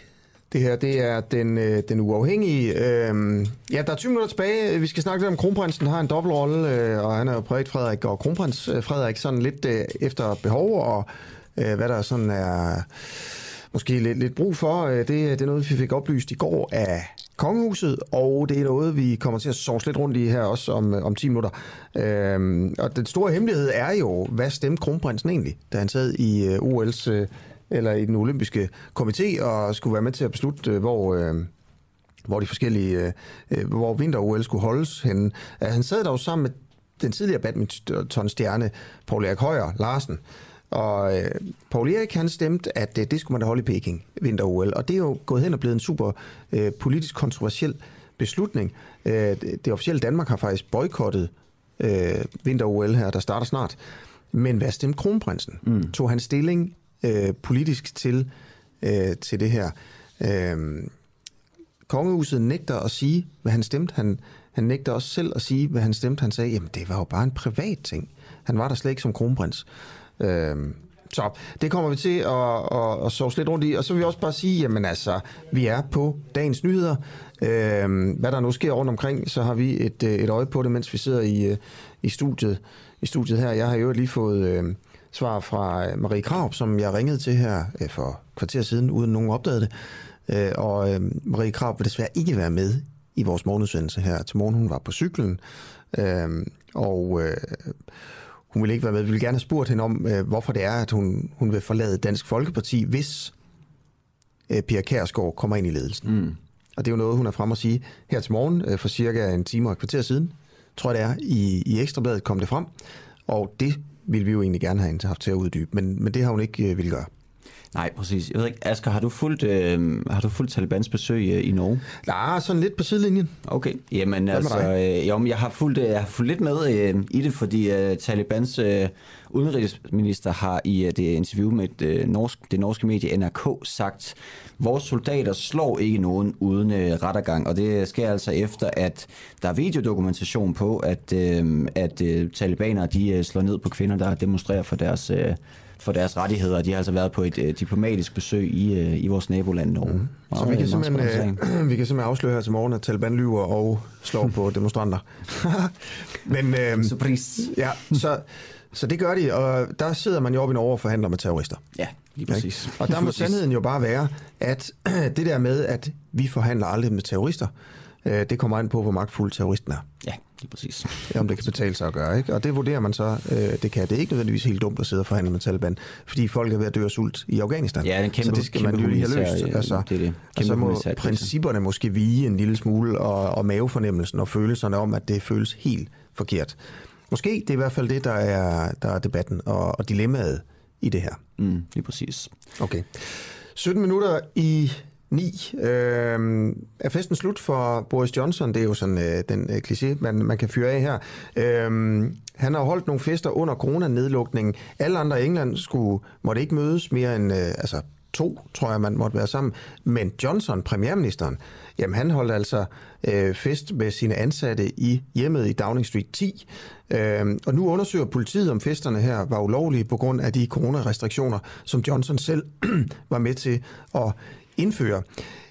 Kommer han til at ryge på det her? Øh, Vi prøver at følge med så meget vi kan i sagen Jakob Illeborg. Du er så venlig, øh, selvom du arbejder for BT, at være med øh, i vores radio en gang imellem. Så først vil jeg bare gerne lige sige tak for det. Jamen, det var så lidt. Hvad er seneste nyt i sagen øh, om Johnson? Jamen altså, jeg sidder i London, og øh, her der, der venter man øh, spændt, tror jeg godt, man kan sige, på øh, en meget omtalt Sue Gray-rapport. Sue Gray, hun er embedsmand øh, og en topembedsmand, som er blevet bedt om at finde ud af, hvad der er op og ned i den sag, du lige talte om, den der kaldt Partygate herover. Øh, og, og den rapport, meget interessant, ser ud til at komme i dag. Øh, og det vil sige, at, at nu er der faktisk, som, fordi du, som du også nævnte før, og er politiet også indblandet nu, så der er faktisk hele to efterforskninger, om man så må sige, om den samme ting. Men den første formentlig, øh, øh rapporterer formentlig i dag, og det kan sådan set blive slemt nok for Boris Johnson, fordi rygterne, og det her er jo selvfølgelig rygter, men rygterne går på, at rapporten er færdig, at man bare venter på at trykke på send til øh, Boris Johnson, og at det Boris Johnson modtager, det er meget, mange detaljer, mange vidensudsagn, også billeder, der bekræfter øh, præcis, hvad du fortalte før. Der har været fester og festligt lag i Downing Street på en upassende måde, måske også på en måde, der vil kompromittere Boris Johnsons position, fordi han ikke øh, har vil indrømme, at det har været sådan, og måske lige frem har løjet til parlamentet om det. Mm. Så allerede i dag kan vise sig at blive en skæbnedag for Johnson. Kunne du ikke prøve at fortælle lidt om de der udokumenterede rygter? Om den upassende jo. måde, han har holdt fest på? Jo, altså det, det, er, faktisk, det er jo faktisk mange øh, øh, seancer. Nogle af dem har han været til stede ved, nogle af dem har han ikke. Han har indrømmet blandt andet, at han har været til stede ved en, der foregik i haven, øh, men der er også i går øh, rygter, vist relativt bekræftede rygter om, at der er billeder, der viser ham indenfor øh, i festligt lag, hvor der også er vinflasker øh, til stede. Øh, og så kan man sige, og hvad så? Om, om, om den britiske premierminister har drukket lidt vin med sine hårdt arbejdende øh, øh, ansatte og kolleger. Problemet er bare, at på de her tidspunkter, hvor festerne foregik, der var alle under strenge øh, øh, øh, straffe og bødemuligheder og alt muligt andet, øh, fået at vide, at det var uansvarligt øh, ikke at blive hjemme og øh, holde sig for sig selv og kun se ganske få mennesker. Øh, og, og det fulgte folk faktisk. Det var en meget lang og hård nedlukning i Storbritannien af flere omgange. Så imens at alle andre britter, øh, de gjorde, som de fik at vide, eller i hvert fald mange gjorde, ja, så gjorde regeringen og til synligheden Boris Johnson det ikke. Og det kan blive meget svært øh, for, for Boris Johnson at overbevise britterne om, at hvis han tillader sig de friheder øh, på de her områder, hvorfor skulle vi så stole på ham på andre måder? Så det er det der bånd, man har med sine vælgere. Og derfor så er, er det første oprør, hvis der kommer et oprør, vi kan forvente, det er faktisk også inden for hans eget parti. Vi ved, at der er øh, Øh, dusinvis allerede, der har skrevet øh, til din, den konservative formand og øh, prøvet at rejse øh, øh, altså at miskreditere Boris Johnson har få lavet en, en afstemning om hvorvidt han er den øh, rigtige leder af partiet. De kommer der 54 af disse øh, henvendelser, ja, så skal der være en afstemning, og så kan Boris Johnson sådan set falde der. Og vi skal bare lige huske, at det her det er bare første led i indtil flere rapporter, øh, der rapporterer om, hvad der er foregået i og omkring Downing Street. Så, så selv hvis det nu skulle være, at den rapport, der forventes i dag, ikke er helt så sønderlemmende, som nogen mener, det vil være, ja, så er han slet ikke øh, clear endnu. Så venter der flere uger med en med politiundersøgelse, mulige afhøringer af Boris Johnson, formidentlig bøder bagefter, en masse pinligheder, som man normalt ikke øh, forbinder med en premierminister. Okay, det her det handler jo øh, ikke særlig meget om politik. Øh, men det handler om sådan hans, hans personlige moral og sådan noget, ikke? Og så kunne man jo anføre, jamen altså, man burde jo øh, gå op i, om øh, Boris Johnson har den rigtige politik, hvis man skulle finde ja. ud af, om han skulle være øh, premierminister, ikke? Øhm, men, men det må man jo så altså, gøre op med sig selv, hvad man mener om den sag og sådan noget. Så siger du så, at der er nogen inden fra de konservative, som gerne vil af med ham. Ja. Og så kan jeg ikke lade være med at tænke ja. på, om det her det bliver brugt af folk, der for eksempel, fordi den helt store sag i engelsk politik, altså i lang tid, det var Brexit. Ikke? Og han havde en meget ja. markant holdning på det, Johnson, og, og blev ligesom premierminister på den konto.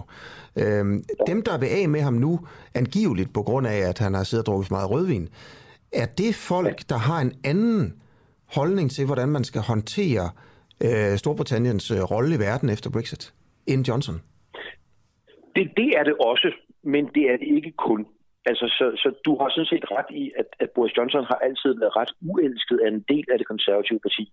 Men der er også mange konservative, konservative altså man siger, en stor kirke. Øh, der er også mange, der er øh, straightforward forarvet over hyggeleriet over det der med at, at afkræve folk at leve på en bestemt måde. Og det vi taler om her, det er jo altså også, at i de uger og måneder, vi taler om, der har folk været forhindret i at se deres øh, døende på hospitalerne, deres syge, de har været øh, øh, forhindret i at gå til fødselsdage med hinanden, hvad det nu end måtte være. Samtidig med, altså, at, man har, at der har været fuld øh, skrald på i Altså, hvor, i, hvor fuld skrald var der egentlig på, på Downing Street? Jamen, det, det ved vi jo ikke helt, fordi altså, det ved vi nok mere i eftermiddag, men hvad jeg har hørt through the grapevine er, at man vil blive overrasket over, hvor mange øh, fester eller festligt lag, der faktisk har været i Downing Street. Altså en drukkultur, en trykten kultur som selvfølgelig også hænger sammen med hårdt arbejde, men måske også igen peger tilbage på det, du startede med at sige, det er ikke politik, det er Boris Johnsons person. Ja, det er Boris Johnsons person, men det er også ham, der skal sige stop, eller sige, sådan gør vi ikke herinde, mens vi har bedt andre om at lade være. Og det har altid handlet om Boris Johnsons person. Altså, det har han også selv sørget øh, for, at det gjorde.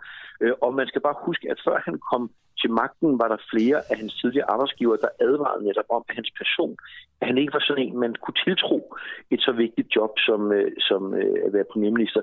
Så det er meget omkring Boris Johnson og hvad han har givet lov til at være med til. Men det er klart, når du er premierminister, så lever du også under bestemte regler. De her regler havde han ordentligt lavet selv, og så må man vel forventes at leve op til dem. Så i befolkningen, og der er jo lavet flere meningsmålinger, i befolkningen, der er der en klar, et klart flertal, jeg tror det er omkring 70 procent, der lige nu, før man har læst rapporten, mener, at Boris Johnson øh, skal træde tilbage. Det bliver interessant at høre, ja. hvor mange der synes det, når man så har læst den. Okay, vildt. Tak for alle rygterne. Det er dejligt. Ikke? Og nu har vi jo bare sagt til lytterne, det er rygter, og vi kan ikke dokumentere det. er dig, du ved, der hører det fra nogen, der hører det fra nogen. Men øh, spændende. Så er vi lidt med i hvert fald. Ja. Illeborg, tak for hjælpen. Var sidst. BT's internationale korrespondent, der altså stiller op om øh, alt muligt her hos os. Ikke? Øh, øh og øh, jo, tak den, til BT's altså, læsere for at finansiere det. Ja, helt, det, er, det er super dejligt.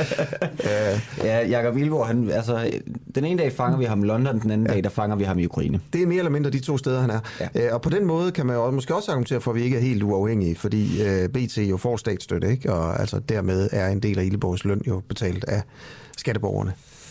Ja, det kan sådan, det sådan kan ud, du, men altså, sådan kan, kan du selvfølgelig godt dreje den, hvis du, ja. øh, hvis du sådan drejer altså, Ja, ja, okay, fair nok. Uh, vi kan fortælle i dag, at der er en uh, delegation fra Rwanda, der kommer til uh, København. Nå. De danske myndigheder er i dag vært for et besøg af en uh, embeds, uh, enmandsdele- hmm. en enmandsdelegation fra ja. Rwanda. Okay. Og det sker i forbindelse med øh, ja, det her øh, mulige samarbejde mellem Rwanda og, og, og Danmark i forhold til øh, asyl- og øh, migrationssamarbejde. Det skriver, det skriver Danmarks, øh, Danmarks Radio her til, øh, her Det til morgen. spændende. Jamen, det er jo det her med, om vi, skal, om vi kommer til at få et asylcenter i Rwanda, ja. hvor folk, der søger asyl i Danmark, de øh, siger, jamen det kan I da godt uh, få asyl, men så skal I ned og få behandlet jeres sag i Rwanda. Præcis. En enmandsdelegation. En enmandsdelegation. Det har jeg aldrig hørt før. Nej, kan det så udvalgt delegation? Ja, men det kan det så. Åbenbart.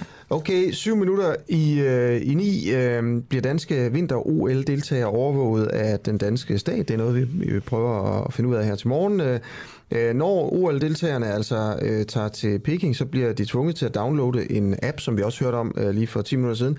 Dansk Idrætsforbund opfordrer OL-deltagerne til at efterlade så mange devices, som det hedder, hjemme som muligt for at undgå mulig overvågning. Hans øh, Natop, du er formand for Dansk øh, Idrætsforbund.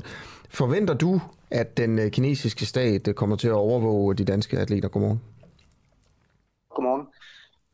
Jamen altså, Kina er jo, øh, er jo et land, som, øh, som bruger masseovervågning, og øh, det er jo ikke anderledes for os, der kommer ud i øh, som atleter og, og som en del af en OL-delegation, at så er vi selvfølgelig inde under den paraply, hvor vi er udsat for masseovervågning, så, så det er jeg selvfølgelig sikker på, at det også sker over for os. Har du snakket med efterretningstjenesten om det?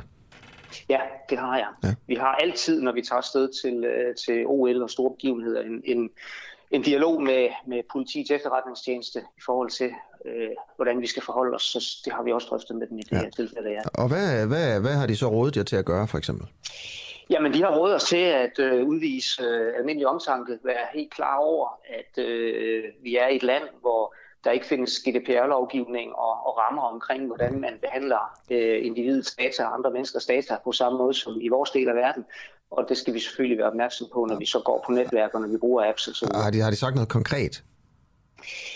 Om at du Øh, skal de lade har- være med at bruge telefonen, eller lade være med at sige, hvad jeres taktik er inden et eller andet... Øh, Vi, vi, har, vi har selvfølgelig drøftet også, hvorvidt vi skulle øh, gå så vidt som at sige, at øh, der skal ikke tages noget som helst form for, for hverken telefoner eller, eller laptops eller andet med til Kina, men har vurderet, at det ikke er der, vi behøver at gå hen. Mm. Det er et individuelt skøn. Hvis man har ting, som er sensitive, øh, så skal man selvfølgelig lade være med at tage det med, ligesom man i hvilket som helst andet ser, om ah, okay.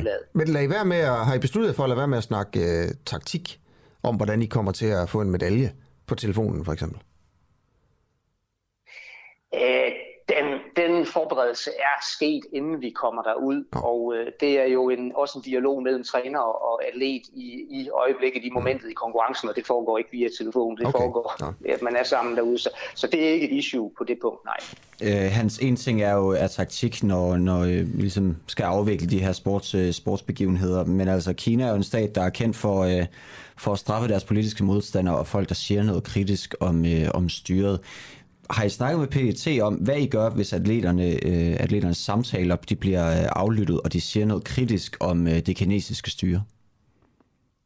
Ja, vi har selvfølgelig også drøftet risikoen i den sammenhæng, og øh, vi har gjort vores yderste for at forberede vores atleter på, hvad det er for en hvad det er for et land, vi besøger i forhold til, hvordan man ser på den individuelle ret til at ytre sig. Mm. Og øh, vi, er, vi er der jo under øh, OL og under IOC's paraply, om jeg så må sige.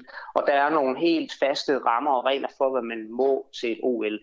Og øh, der, der er, øh, og dem forventer vi selvfølgelig, at vores atleter overholder. Det er fuldstændig ligesom, når du går ind og spiller på banen, så er der nogle, nogle, øh, nogle regler for, for fodboldspillet eller for skiløbet. Samme måde er der i forhold til, hvordan man som individ agerer der, hvornår må man sige hvad. Mm, så, så der er, nogle, selvfølgelig der er nogle ord og nogle hvor man- samtaler, man ikke må have øh, over, Nej, jo, over der er selvfølgelig nogle tidspunkter, hvor man gerne må, må, må, må ytre sig Mm. ud fra et personligt perspektiv. Man må ikke gøre det under medaljeceremonier, man må ikke gøre det i konkurrencen, der hvor konkurrencen er. Men når man taler med pressen, må man jo gerne. Mm. Der har vi gjort vores... Men jeg tænker internt atleterne imellem, for eksempel. Eller hvis du har Ja. kontakt til atleterne. Er der nogle ting, I Ja. ikke må sige? Det har vi ikke sat en, en, øh, en, en forbudt liste op omkring. Jeg er ret sikker på også, vil jeg så sige, at øh, de dialoger, vi kommer til at have derude, kommer til at dreje sig om det sportslige. Vi kommer ikke til individuelt at skulle drøfte forholdene i Kina derude. Der er så Nej, meget fokus på det sportslige, at- at det, det er der simpelthen ikke rum til. Okay. Så, så lige den del af det ser jeg ikke som en risiko. Men den enkelte atlet skal være fuldstændig opmærksom på, hvad det er for en ramme, vedkommende Okay. er i. Okay, men ligger, Og I, ligger, noget ligger der, I bånd på, hvad I gerne må sige, og har, I en eller anden, har du personligt, tror du, en eller anden form for censur nu, når du skal til Kina og sådan noget? Nej, det har jeg ikke. Mener Men jeg du, har jo en opgave, jeg har jo en opgave, jeg skal løse. Ja, det er klart. Vil du sige, hvis jeg spørger dig, er Xi Jinping en morderisk diktator? Om jeg vil sige det? Ja. det ved du hvad, jeg vil nok ikke komme til at udtale mig om Xi Jinping Nej, nej. derude. Jeg vil komme til at udtale mig om OL, så vi kommer okay. ikke derhen. Nej, jeg må spørge dig om noget andet. Øhm, vi prøver at forfølge spørgsmålet om øh, kronprins Frederik, og om hvorfor vi egentlig er til vinter-OL i, i Peking. Øh, det er jo en kontroversiel beslutning. Der har været sådan et, øh, et politisk boykot af det fra dansk side. Øh, og det blev besluttet af den olympiske komité for nogle år siden i 14. Paul Erik Højer Larsen, tidligere badmintonstjerne, han stemte for, at det skulle være i Peking. Og så sad kronprins Frederik også og stemte jo. Men det er en stor hemmelighed, hvad han egentlig stemte på. Øhm, og øh, kongehuset siger til os øh, her til morgen, jamen det, er, det var privat Frederik, der stemte. Det var slet ikke kronprinsen, det var privat Frederik. Øhm, og, men vi kan jo ikke finde ud af det. Altså ved du egentlig, du, jeg ved godt, du behøver ikke svare på det, hvis du ikke vil, fordi vi har jo ikke øh, aftalt, at det skulle handle om det her, så du kan bare sige, at det vil jeg ikke svare på. Men altså, jeg er bare interesseret i at vide, om, om du som formand for Dansk Idrætsforbund egentlig ved, hvad kronprinsen stemte dengang. Nej, jeg ved ikke, hvad han stemte dengang. Jeg var ikke til stede derude, og, øh, og øh, ja, jeg ved ikke, hvad han stemte derude. Jeg har aldrig spurgt ham. Okay, fair nok. Tusind tak for interviewet. Du er velkommen, og øh, nyd den gode konkurrence fra vores danske atleter til OL. Hvor mange har vi med egentlig? Vi har 62 med. Det er det største hold nogensinde. Sidste gang i 18 var vi 17 atleter. Ja. Er det i år, Og curlinglandsholdet vinder en medalje? Ja, det er det. Ja, skal vi ikke sige både vores speedskater og curling og, og ishockey, og, øh, og så kan vi jo håbe på et wildcard, wildcard på nogle af dem i sneen. Altså, vi har et godt hold, så ja. nu er vi jo ikke en har vi har én medalje igennem historisk tid, Mm. mm. så lad os lave en mere. Det vil ja. jo være flot. Ja, men det, det tror jeg, vi er fuldstændig, fuldstændig enige om. Tak fordi du var med, øh, Hans Den tror jeg kommer hjem, den der. Ja, tak. Okay. Det er godt. Godt. Tak for i dag. Ja, vi er kommet i mål. Vi kom i mål. Klokken er 9, og Barry han stod for teknikken i dag. Ja, og øh, Mathias Weiss, han øh, redigerede den. Det er rigtigt. Vi sidder her igen, øh, igen i morgen. Det var ja. Asger Jul og Nikolaj Jul. I en uafhængig morgen. Ja. Vi lyttes ved. Ja.